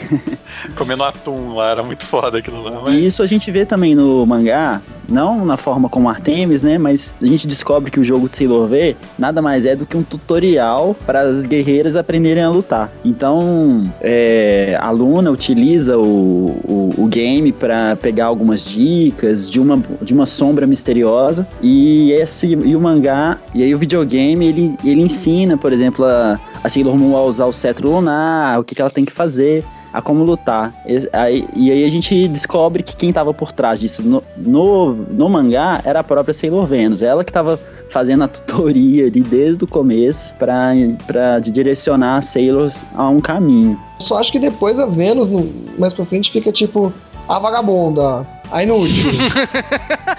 é tipo, Não, é tipo meio que o yoga, é tipo meio yoga no começo do sen- sensei, que você acha, pô, o yoga é foda. Ele sempre tá falando umas coisas foda, faz coisa foda, mas depois no meio do roteiro, tipo, ah, não, ele é só mais um. Mas eu acho ao contrário, assim, ela se mostra não sendo, acho, como só mais uma. Eu acho ela uma das personagens mais interessantes que tem. E ela não é minha favorita. Ela é uma das minhas favoritas, a Minako. Mas é, no, no mangá, pelo menos, né, pra gente, pra gente terminar, você tem um, um, sei lá, uma saga onde o que acontece é que a, a- a- o Sagi e o Darien começam a namorar, começa a estar tudo certo entre eles, e isso é bruscamente interrompido quando o, o o Mamoru, ele é ferido mortalmente no mangá, inclusive ele pseudo morre, né? E disso a gente já descobre que a, a princesa, na verdade, é o Sagi, o cristal de prata está nas lágrimas dela, de acordo com o mangá, e a gente descobre que, que, que ela tá usando o poder disso para tentar revivê-la. É bem é, diferente do anime, mas ah, no anime você tem uma enrolação enorme nessa parte. São tipo sete episódios que levam 20, mas Na manchete. é. Não, mas é, é porque é aquela fase dos cristais arco-íris, logo depois, é, depois, olha, os cristais arco-íris é um pouco, de- é um pouco antes até, eu acho. É, um Mas- pouco antes de descobrir que é a princesa. Uma, uma coisa interessante no mangá é que a gente descobre por que, que a Sailor Venus ela, ela aparece e se apresenta como princesa. Porque na verdade ela, tá- aquilo ali é um grande disfarce para chamar a atenção dos vilões pra, pra ela. Porque na verdade ela queria proteger a verdadeira princesa. Que a gente descobre mais pra frente que é a Sailor Moon. Quando todo mundo descobre a Sailor Moon desperta e libera o poder do cristal de prata, a gente descobre. Aí a, a, a tiara não sei se vocês já repararam nesse detalhe, o, o símbolo de lua crescente que a Minako tem se transforma na tiara e tipo assim, beleza, sou Sailor Venus, agora sou igual a vocês. E isso, é- isso, fica bem, isso fica bem nítido no mangá, mas no anime não, não, não tem essa, essa questão de todo mundo achar que ela é a princesa durante muito tempo. Isso acaba rapidinho, é de um, de um capítulo pro outro. A, a Minako, quando ela chega, eu acho bastante importante assim que ela fala: Olha, eu já investiguei os vilões, porque até o momento você não sabe com quem eles estão lutando. Em nenhum momento, tipo assim, ela derro elas derrotam generais e tal, mas elas não sabem quantos generais são, quem é o, a rainha deles, é, não sabem nada disso. E a Minako fala assim: Olha, eu já investiguei, sei o nome deles, sei como que é. Tipo, ela fez isso tudo como fosse um, um grande jogo de xadrez se revelando como princesa pra mudar mesmo o jogo a favor delas. Então a Minako realmente foi a personagem mais inteligente aqui na trama até agora, né? É, e aí acaba, porque depois disso. Não, eu acho que tipo a história abre um parecer pra outras coisas, abre parecer pro romance do Endymion, né? Que vai, vai com a Serena, né? Com a Serena que vai, vai, começar a contar o passado dele, não só dessa vida, vai começar a entrar o plot da, da reencarnação. Então eu acho que a Naoko ela começa a construir o plot para um outro, pra um outro lado. É por isso que eu acho que fica mais no flashback a, a partir de agora para conectar as histórias e você entender por que, que elas reencarnaram, por que, que elas vão elas elas estão lutando, que é o que vai encerrar essa primeira fase da obra, né? Eu acho É. que é, é- é meio que uma reta final no anime. A história em si no anime é corrida, não tem muito muito contado no anime, é mais continua sendo o monstro da semana, né? É, na Com verdade, alguns elementos. é, aparece aquela história do, do Darren ser o Endymion e ele virar do mal, né? Aí fica um, um pouco da história voltado isso, da Serena, da Sailor Moon tentar curar o Darren e ele voltar a ser bonzinho e eles namorarem, né? Mas é, ele fica sendo. não tem aquela parte de, de namoro, né? É, eu acho que talvez o, o- eu gosto muito dessa parte do live action, porque aí o live action já virou totalmente diferente do, do resto da série, que é bem melhor tratado, você tem os flashbacks bem mais explicados, eles fazem bem for dummies o negócio. Olha, foi isso que aconteceu, entendeu? É, porque a gente, só pra explicar que a gente tá falando dos flashbacks, como que o pessoal aqui do podcast já soubesse o que é, tá acontecendo. Como não, mas porra? Não, foi em 92, mas a galera não conhece. O que acontece é que, assim, no mangá, o que é o- chega lá no arco que eles, é, elas vão pra lua, elas encontram o que sobrou do Milênio de Prata e acaba já chegando no- na parte que, tipo, elas encontram uma espada fincada que essa espada, as Sailors juntas tentam tirar, né? E, na verdade, quem tira é a Minako, né? É, E... porque ela é a líder.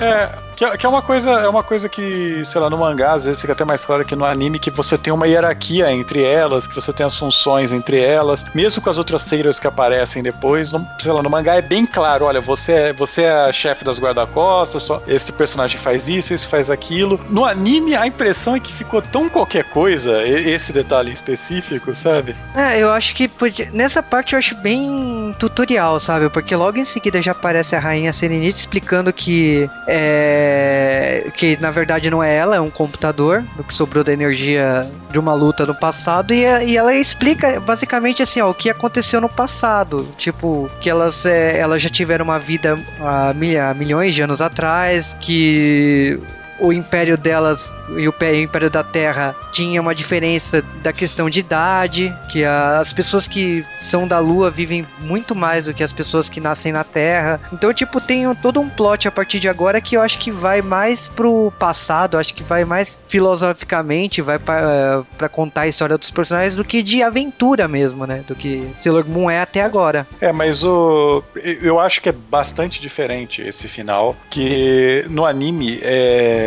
esse final de Sailor Moon, os dois últimos episódios especialmente, foi algo que me marcaram bastante, porque.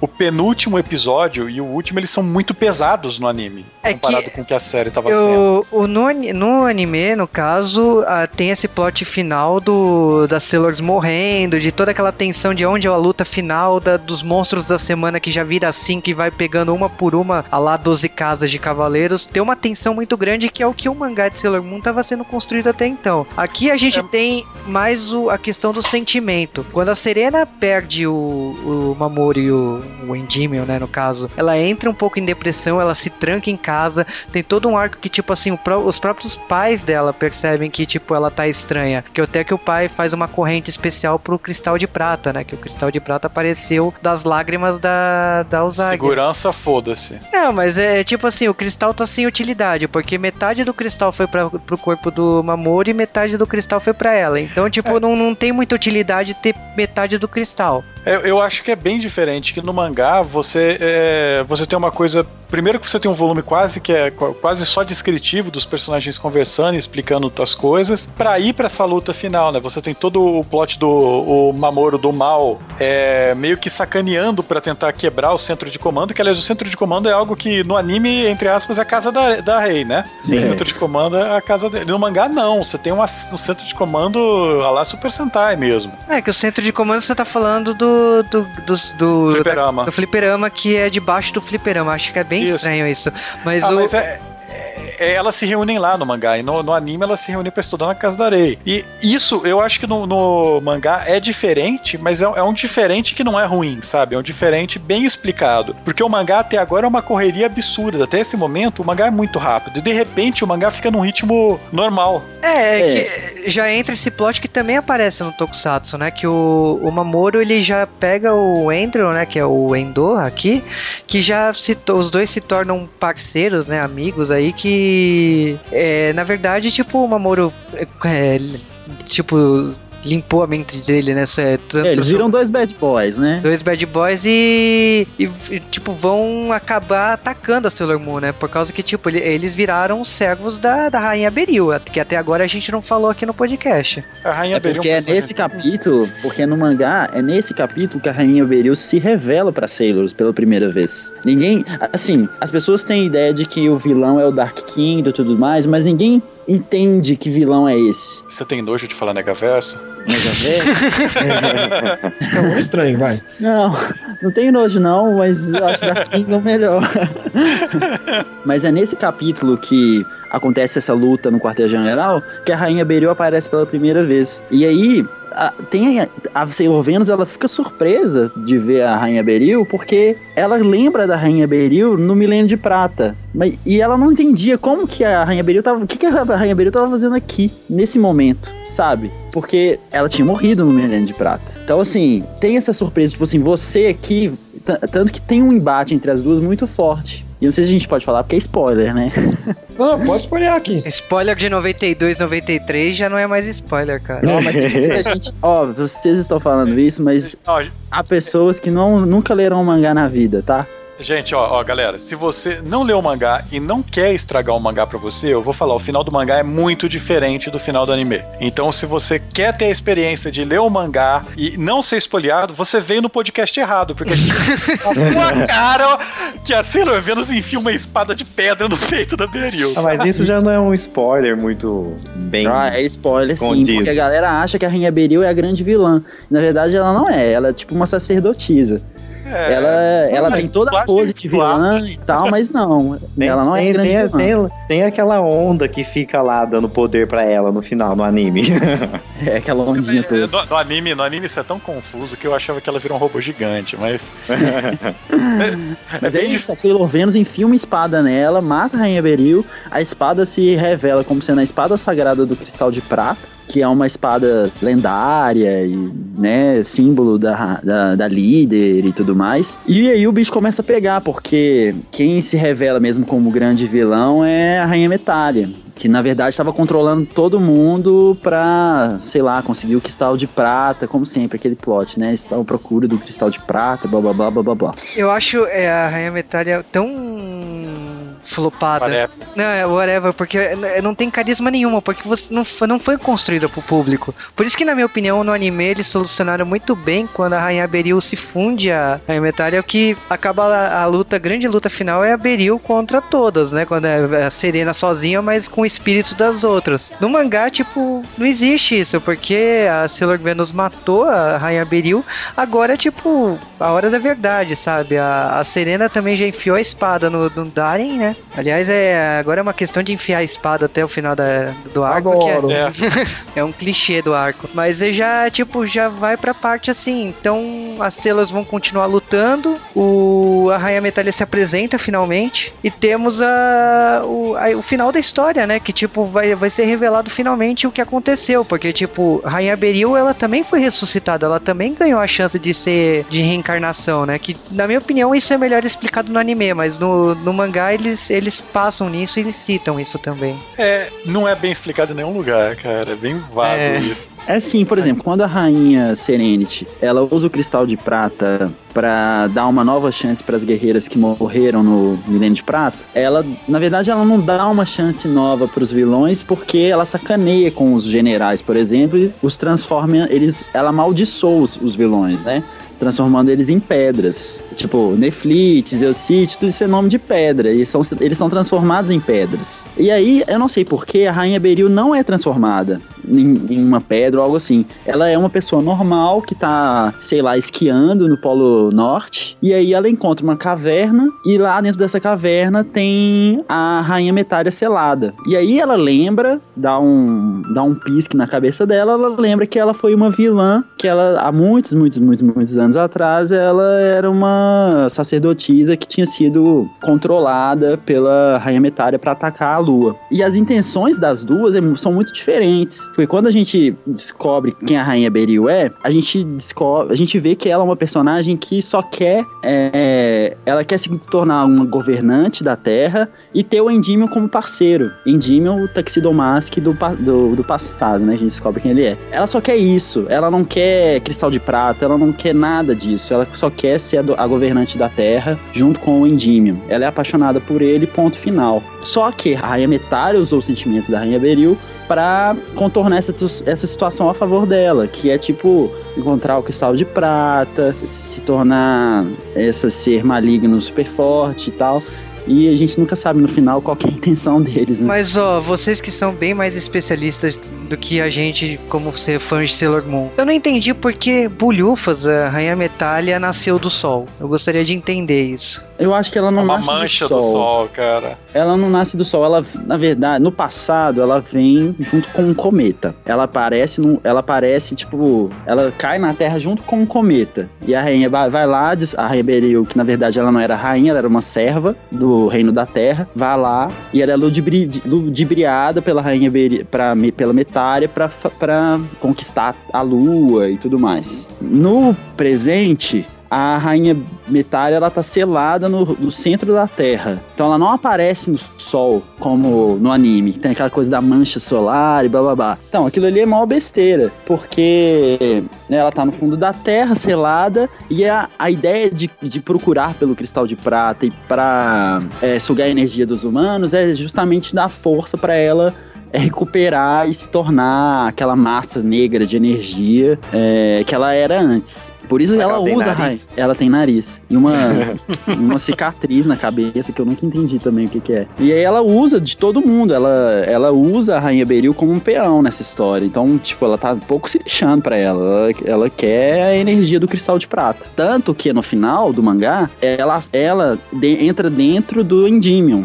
E aí a luta entre o Sailor Moon e Endymion é uma das mais emblemáticas, que é uma das grandes expectativas que aconteça no, na série nova, Sailor Moon Crystal. Porque rola espadada, rola quebração, rola suicídio, rola tudo. Então é bem pesado. Acho que pra uma série Mas é, repara como a série mudou dos dois primeiros volumes pra esse, sabe? Que esse volume, de repente, sei lá, parece, na minha opinião, esse volume é bem melhor do que os outros dois. É, já, É, passa- tá. já passou um tempo também da publicação. Acho que a Naoko foi acertando o tom também, né? Porque são muitos personagens, né? Diferente de Sailor V, né?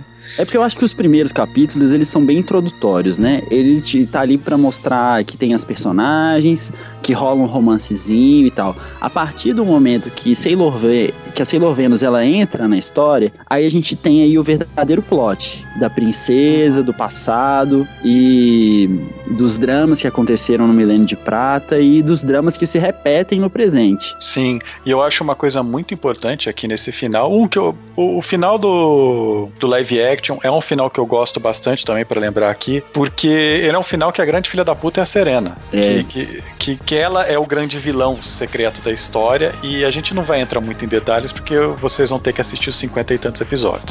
Só porque a, só porque a vadia não consegue se controlar, né? Basicamente.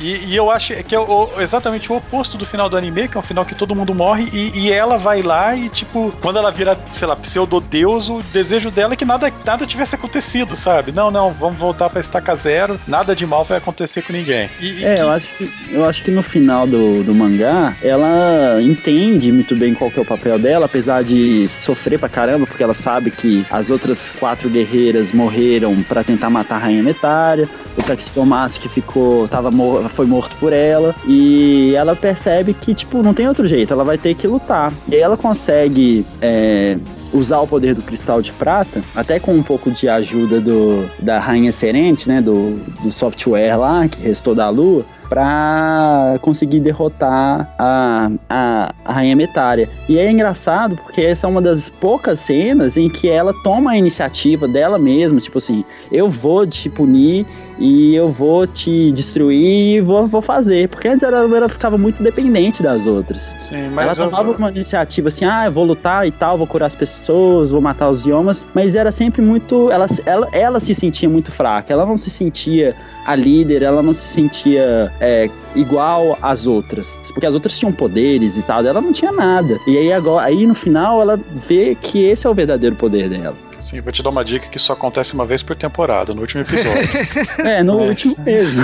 de cada episódio, de cada temporada. Mas olha, eu acho que é bacana nessa luta final duas coisas. Primeiro é que a Luna ajuda a Ozagi nessa cena, né? Junto com a rainha Serenity, né? Pra poder dar, ter o poder final, né? Nessa, nesse golpe. Uma outra coisa que acontece é que o broche da, da Sailor Moon se quebra. Aliás, todos os poderes das Sailors meio que se quebram, porque elas têm que usar pra, pra, pra essa luta. É, vai até o limite, podemos dizer assim. A, a Serena desmaia, o Mamoru acorda ela com um beijo, né? E a gente vê o que acontece. é, acontece. O que acontece é que, tipo assim, com aquela explosão daquele ataque final, o Milênio de Prata foi restaurado, né? Então, todos aqueles destroços que a gente viu nos capítulos atrás, tá tudo inteiro como novo. que é algo que não tem no anime.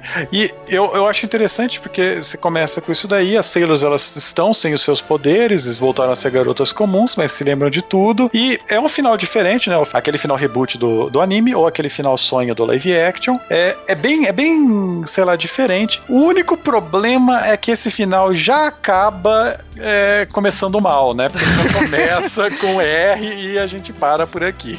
É, eu acho que, tipo, já vem o novo broche, a Serena já, já tem a nova frase de transformação, já, é- já tem novo É. personagem aparecendo, Não, já... não, não tem pausa, sabe? A capa tem essa cena foda, o final foda e tum, começa de novo. Não teve, não chega, não, não chega a dar um volume de descanso, é no mesmo volume, sabe? Acaba num volume e no mesmo volume começa a outra. É, nas quatro últimas páginas aparece um personagem favorito do Cal que eu não citaria o nome aqui. Mas eu acho que é interessante falar isso, porque assim, quando o mangá foi, foi publicado lá na Nakayoshi, em 92, a gente tem a história inteira, mas ela foi dividida, eu digo o último capítulo, ele foi dividido em dois, porque ele ficou muito grande. E aí você tem uma pausa aí nas, nas publicações, né, de me- era mensal. Então, quando a gente pega a última metade do último capítulo, ele mostra a Serena destruindo e tal, ganhando o novo, o novo broche e curando todo mundo, curando o planeta Terra. E aí aparece essa nova personagem pra pentelhar com o romance dela com, com o Tuxedo Mask. E quem é? Quem é? Não, não, Quem não, é? não, não, não, não, não, não, não. Eu quero ver como vai sair uma segunda parte aqui do J-Wave se- sem citar ela, Cal. Não, não, Difícil. é- é edição. Não vai A gente sobrar pode falar nada. o nome você coloca assim. A gente pode citar uma das versões que é Rini, né?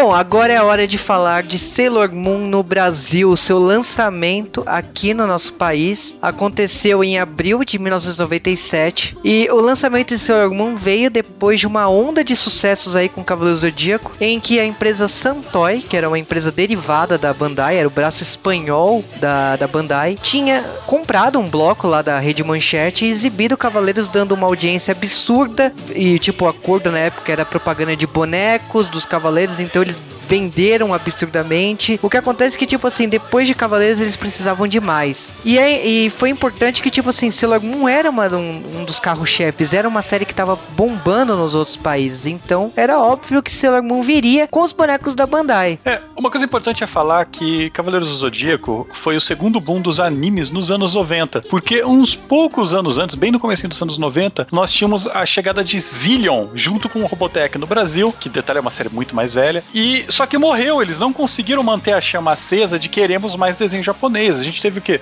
Um semestre de desenho japonês e acabou. É porque Zillion veio com a Tectoy, com parceria com a SEGA, tipo, foi o primeiro brinquedo que a, a Tectoy fez aqui no Brasil, então, tipo, teve uma campanha de marketing muito extensa aí pra vender. Eu acho que a Santoy veio com a mesma pegada, só que a diferença é que a Santoy não fabricava aqui, era importado. Você tem que lembrar que a Xuxa apresentou, por exemplo, Robotech como continuação de Zillion, né? Então, eles tentaram levar no sucesso, mas morreu. Então, se você não investe, realmente vai morrer como tinha morrido nos anos 80, quando tentaram trazer anime, como morreu nos anos 70. Então, a gente pode dizer que Sailor Moon é o segundo anime para provar que começou mesmo uma nova onda de anime, que vai durar até aí agora, mais ou menos, né? É, o grande problema de Sailor Moon foi exatamente não vender. Porque, tipo, Sailor Moon, por mais que tenha caído no gosto popular, ah, todo mundo gostava do Brasil realmente. Até porque, tipo, foi.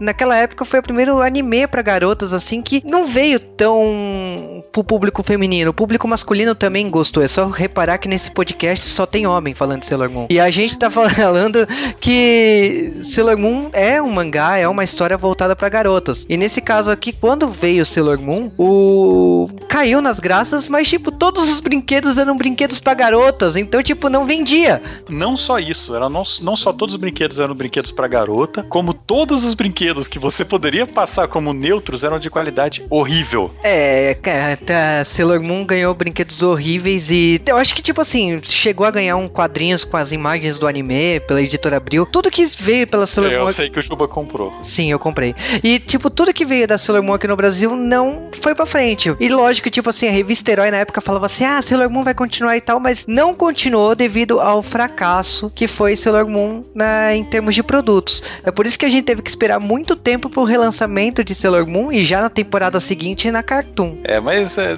também não veio porque eles teriam que negociar com outra fonte o resto de Sailor Moon, né? Porque o Sailor Moon não veio direto do Japão como nada dessa época vinha. É, Sailor Moon veio do mesmo lote que veio Cavaleiros, como veio Samurai Warriors e veio tudo, vinha tudo de países latinos, né? Por isso, há algumas modificações que foram feitas, como por exemplo, troca de sexo de personagem, mudanças de frase. Pelo menos nós não temos primas, né? Ainda, né? Porque, tipo, se, se tivesse sido dublado naquela época, talvez tivesse prima sim. Tá bom, pelo menos, pelo menos não, não juntaram duas temporadas como foi nos Estados Unidos. E é importante falar que Sailor Moon, ela realmente abriu as portas, a gente assistiu isso daí depois de assistir Kamen Rider, o Clube do Arrepio, o show do seu boneco, né? E aí tinha Sailor Moon. É, o anime de Sailor Moon veio na sequência nesse bloco da noite cheio de bizarrice, sim. Eu- desculpa, Cal, mas é bizarro isso. Mas o. Acho que Sailor Moon veio conquistando o público com uma boa dublagem. A manchete tava com muita pressa na estreia desse anime. Esse anime estreou assim, tipo, já tinha, só tinha do- sido dublado nove episódios, por isso que reprisou tanto no começo, porque não tinha episódio pra passar. Não é só tática da manchete, eles não tinham episódio pra passar. E isso também aconteceu com Guerreiras Mágicas de Heart, que foi dublado às pressas, não tinha episódio pra passar e também ficou reprisando em exaustão no SBT. Então, é... e também rolou esse embate, né? Porque, tipo, todo mundo falava que Guerreiras Mágicas e Sailor Moon se enfrentariam, mas nunca se enfrentaram, porque Sailor Moon passava de tarde e Guerreiras Mágicas de manhã no SBT. De madrugada. Então, e fora de ordem, porque o SBT achava que era igual o Hanna-Barbera que podia enfiar episódio em qualquer lugar. Nunca vi o final de Fly, cara.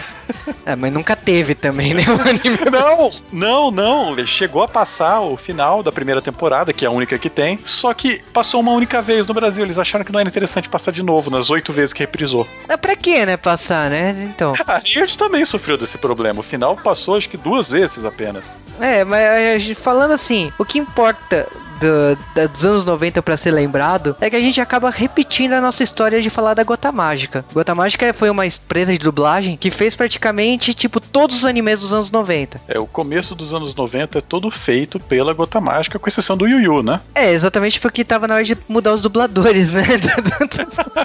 a gente tá falando de um estúdio que nasceu numa sala alugada praticamente, né? Tipo, Gota Mágica acabou se tornando um grande estúdio depois, mas era uma, uma sala alugada e veio com sucesso de Cavaleiro Zodíaco. Depois, todos os animes na sequência queriam as mesmas vozes, queriam a mesma equipe que cuidou, então veio Sailor Moon na sequência. É uma pena que, tipo assim, o Sailor Moon não fez sucesso a ponto de, tipo assim, quando o Sailor Moon voltou, a Gota Mágica não existia mais, porque a Gota Mágica fechou, não sei se foi por mais da administração, que que aconteceu, mas o estúdio BKS reassumiu, né, Sailor Moon anos depois, com outra pegada, optou não repetir o mesmo elenco, outros termos, ou é uma coisa que a gente vai falar depois. É, e como acontecia nessa época, eles optaram por não mudar a abertura no meio da série, como acontece na, na série original, né? Que é triste. É outra coisa que é derivado dos mexicanos, né? Então, os mexicanos não mudavam a abertura, a gente se ferrou, porque ficou a mesma abertura até o final. E é uma pena porque, tipo, as aberturas de Sailor Moon vão melhorando muito pra frente.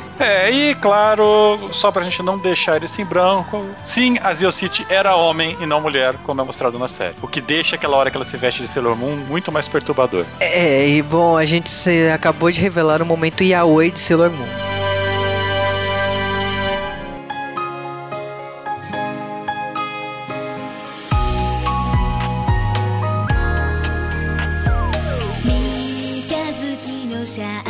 Olha, esse primeiro arco de Sailor Moon, o anime é o meu arco favorito, provavelmente, da série. Eu acho que é o arco que é mais divertido de assistir, talvez pelo aquele peso nostálgico. Cada vez que eu ouço aquela música de abertura, eu sou teleportado pro começo dos anos 90. Mas é. E é uma das minhas séries favoritas, Sailor Moon. Eu gosto muito desse anime. Talvez é o anime que me trouxe a gostar de animes, porque eu não era fã de Cavaleiros do Zodíaco. E esse começo é muito emblemático porque eu já vi ele várias vezes. Toda versão de Sailor Moon tem ele. Eu gosto muito da versão do anime, eu gosto da versão do live action e eu gosto da versão do mangá, exceto pelo comecinho. O, logo o comecinho, o primeiro talvez volume ou o primeiro volume meio, eu acho eles muito corridos e muito ralos comparado com o que você tem no anime e no live action. Porém, do mangá do meio, né, da, da- dessa primeiro arco até o fim, ele tem muito mais informação e eu gosto bastante. Eu- Você tem a impressão que, ah não, o Kotakeuchi aprendeu muito nesse começo. Então, eu recomendo que vocês comprem,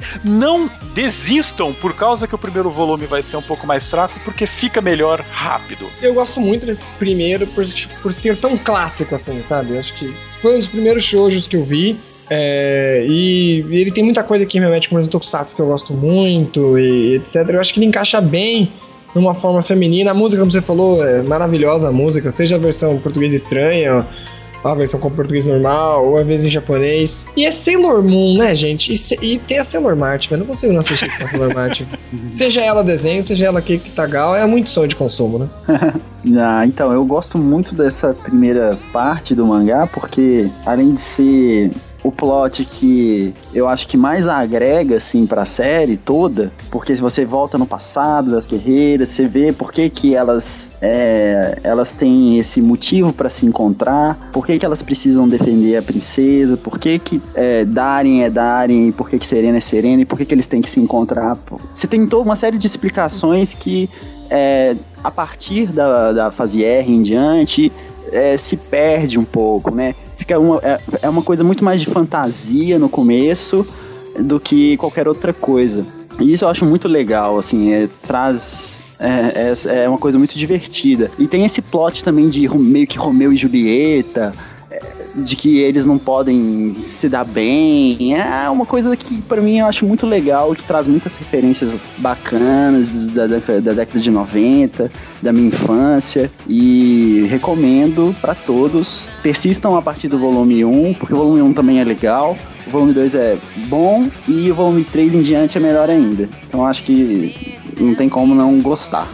Bom, eu gosto muito dessa primeira fase porque, primeiramente, é, como todo mundo já fala, é, recorda muito infância, recorda muito o passado e o que a gente é, viveu, mas a história em si é que a gente tem que pensar que chamou, né? Antes mesmo de saber de mangá, antes mesmo de saber de live, live action, a história do anime foi o que chamou a gente. E eu até tenho uma coisa na minha cabeça que eu não sei se por causa da dublagem ou não, mas pra mim a primeira fase é uma história em si mesma. Eu, eu não, até hoje eu não consigo relacionar a, a primeira fase do anime com as outras. Parece que RS, Super S, Stars é outra história totalmente diferente. Então a, a essência que tem na primeira temporada, tanto em qualquer mídia, é, é tão forte e é tão é, presente que é uma história em si, nela mesma. Talvez nem precisasse de tantas continuações.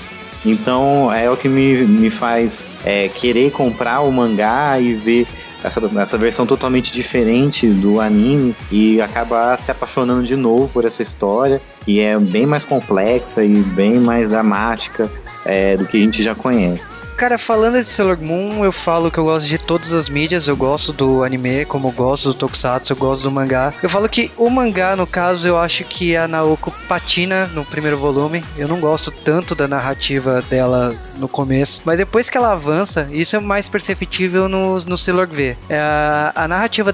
Depois quando ela acerta e começa a desenvolver os personagens, eu gosto muito do que é apresentado. Tem muitos clichês dos anos 90 que você vê em outras obras dos anos 90 para garotas, que você vê a Serena correndo atrasada para aula, a professora sempre dando bronca nela e coisas assim que se tornaram banais no universo de Sailor Moon, mas é cativa você, você começa a gostar dos personagens tanto que tipo no mangá não dá tanto tempo para você se, é, gostar da professora, gostar da melhor amiga dela e tal.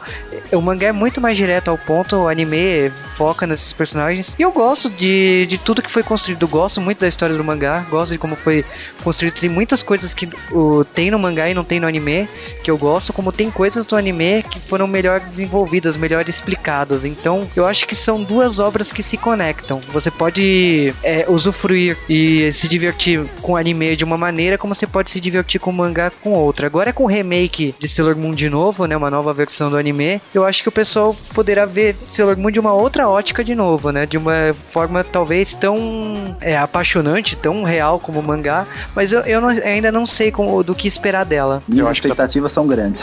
É, a expectativa tá lá em cima. É. Eu ainda preferi a versão do chinês, cara, o Sailor Moon Ômega. É, eu gosto dessa versão também. Vocês vocês não gostaram daquela versão do fã lá? Aquilo lá parece muito Mega Man. Mas eu pensei que você tava falando de Cavaleiros, porque o Ômega é uma Sailor Moonzada, aquela viadagem no começo que eles estavam trolando. Ser Ômega é uma mistura de Sensei com Sailor Moon, caramba, no começo. Mas é porque era a equipe do Precure, né? Pra fazer o seu Cavaleiros, né? Deu nisso. Que ideia. Não, não era equipe de. Não era equipe, era só Não o era? design. É, o né? character design, é É, que mudou. que importa pra ferrar com tudo?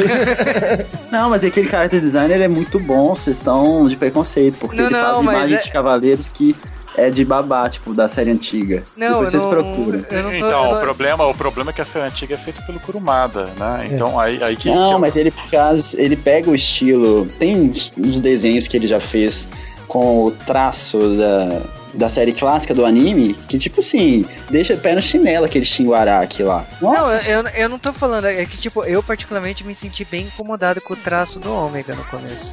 é porque ele é esquisito, ele é, uma, é um traço de alien, né? Mas a gente tá falando de cavaleiros. É, não, não, não, não, não sujem esse podcast. Não sujem esse podcast com cavaleiro. Churato? Ah, puta que te pariu! Poxa, já tem uns três anos que você tá falando desse negócio, hein, churado. Que merda.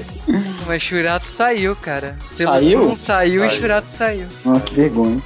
É, a, a vergonha que fez sucesso.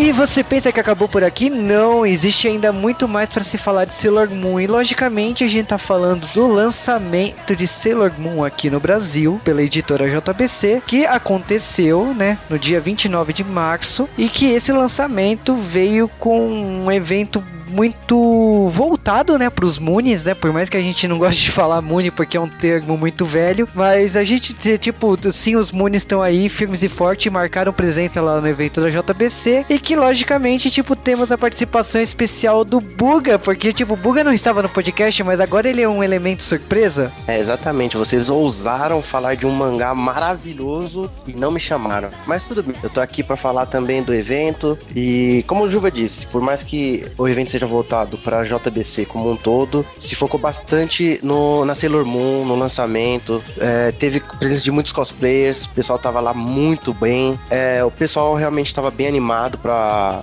esse lançamento do mangá tão esperado. Afinal, são, sei lá, já pelo menos 15 anos desde a última exibição. E realmente valeu a pena. Quem foi, foi muito legal. Perdeu a chance de ver a gente também. Se você mora em São Paulo, não foi, perdeu a chance. É, mas isso não vai perder a chance de ver a gente pagando dando mico no palco, porque, tipo, a imprensa no evento da JBC ficou no palco. E no caso de eu e do Buga, a gente ficou na primeira fileira. Então, provavelmente, muitas fotos que vocês irão ver por aí, a gente tá na frente. Aliás, a posição que a gente ficou no- na- nos cosplayers da Sailors foi um pouco constrangedor pra gente. mas. Ou não, depende, eu não sei. Mas enfim, ou constrangedor pra elas, mas acontece. Mas o que, o que acontece é o seguinte: a JBC fez um evento pro lançamento de Sailor Moon, reuniu todos os fãs. Realmente foi um evento lotado décimo. E eu acho que a JBC também é o tradicional evento que eles usam para anunciar novos mangás. E eu acho que, tipo assim, uma das coisas fundamentais desse evento foi, além do próprio lançamento de Sailor Moon, foi anunciar três títulos. Um deles foi o Prophecy, que é um mangá de suspense. Eles compararam com Death Note por causa da adrenalina que esse mangá tem. E eu acho que, tipo, não, não tem muito o que se esperar de termos assim, o que a gente vai falar, porque eu realmente não conheço a obra. Então eu vou conhecer junto com vocês quando o mangá estiver na banca. É, um mangá até recente, então, pelo menos de minha parte, eu também não tenho nem o que dizer. Mas, assim, pelo teaser, pelos videozinhos que eles fizeram, pelos que eles contaram, parece ser um, um thriller policial, assim, muito interessante, muito interessante. É um dos três anúncios, sendo que um a gente já conhece, né, mas a gente vai falar mais pra frente, é, é o que eu mais tenho expectativa. Parece ser uma, ser uma história muito melhor do que os outros. Quer dizer, do que pelo menos um, né? É, o outro mangá que eles anunciaram foi o Hoshino Samidare, que tem um outro nome em inglês, mas eu- a gente ainda não sabe como será o, qual que será o título utilizado no Brasil. Pra, provavelmente terá um título em português aí ou não, eu não sei como que irão fazer. E tipo, é um título de 10 volumes, foi publicado no, numa revista adulta da, do selo Tuning Jump, né? Eles até falaram lá. Tem, tipo, tem até um martelo que rolou uma brincadeira com Thor e tal. Eu não sei o que esperar, falaram que, tipo, brinca muito com os clichês e tal. E tem, eu acho que o que todo mundo gostaria de saber, todo mundo faz dois anos que a JBC fala que vai republicar Yu Yu Hakusho. E veio aí, né? Yu Yu Hakusho, relançamento com toda a sua pompa. Tipo, provavelmente ou será aos moldes de Rurouni Kenshin, né? Que é com papel bom, mas não é um Kazenban. Ou será aos moldes de Sakura Card Captor, Sailor Moon, que vem com todos os seus luxos e, e mimos, né? Que a edição merece. A gente não sabe como será. Eu, eu espero que seja a versão Kazenban. Mesmo não tendo visto uma edição, um formato Kazenban do Yu Hakusho, posso estar falando besteira, mas eu nunca vi. Eu espero que, que seja uma edição com toda a sua pompa. É, eu também gostaria muito que fosse o Kanzenban, mas eu acho que vem na mesma linha de republicação de Kenshin e Love Hina. É, eu confesso que, tipo, eu espero muito pelo retorno do Yu Hakusho, até porque todo mangá que saiu no começo do, da era de mangás aqui no Brasil saiu naquele formato 2,90 e eu acho que os mangás envelheceram, vamos dizer assim, minha prateleira eu olho pros mangás antigos e, pô, eu quero que esse título seja relançado. Então, eu acho que sim, o Yu Hakusho merece um novo tratamento, uma, uma volta. E lógico, isso incentiva a galera do J-Wave a produzir mais podcasts de Yu Hakusho, porque estamos devendo, eu sei disso. É, agora que o mangá vai voltar, não vamos poder mais fugir, né? É, exatamente. E eu acho que, bom, é isso. Teve cosplay, a gente conheceu o pessoal do SOS Sailor Moon pessoalmente, porque muitos deles a gente não sabia quem eram, mas eu, eu, conheci eles. E eu acho que, tipo assim, foi um evento bonito, foi um evento bacana. A JBC fez o seu papel de apresentar as curiosidades de Sailor Moon, contou tudo sobre tradução, sobre como foi o licenciamento, como a Naoko aprovou, que a Naoko gostou do material de divulgação deles, o processo de, de adaptação no Brasil, como que foi a escolha de nomes, se, man, se mantinha os nomes da dublagem, se usava os nomes em japoneses, como que fica algumas coisas em específicas é, do, mangá, né, de Sailor Moon. Tem muita coisa pra se falar, lógico que a gente provavelmente irá contar em alguns capítulos aqui pra frente do, do podcast de Sailor Moon, mas eu acho que o principal, o a JBC apresentou Sailor Moon pro público brasileiro e nós gostamos do que vimos. Então, tipo, é isso que o Joe tenha falado do evento que aconteceu, né, da do Henshin Mais, e que tipo, é um pouco pra quem não mora em São Paulo possa conhecer sobre a obra. No Brasil a gente vê principalmente as empresas muito distantes do consumidor e isso que a JBC vem fazendo é muito legal, vem aproximando a redação do público. Então, infelizmente, se você não foi, você perdeu um evento muito, muito legal.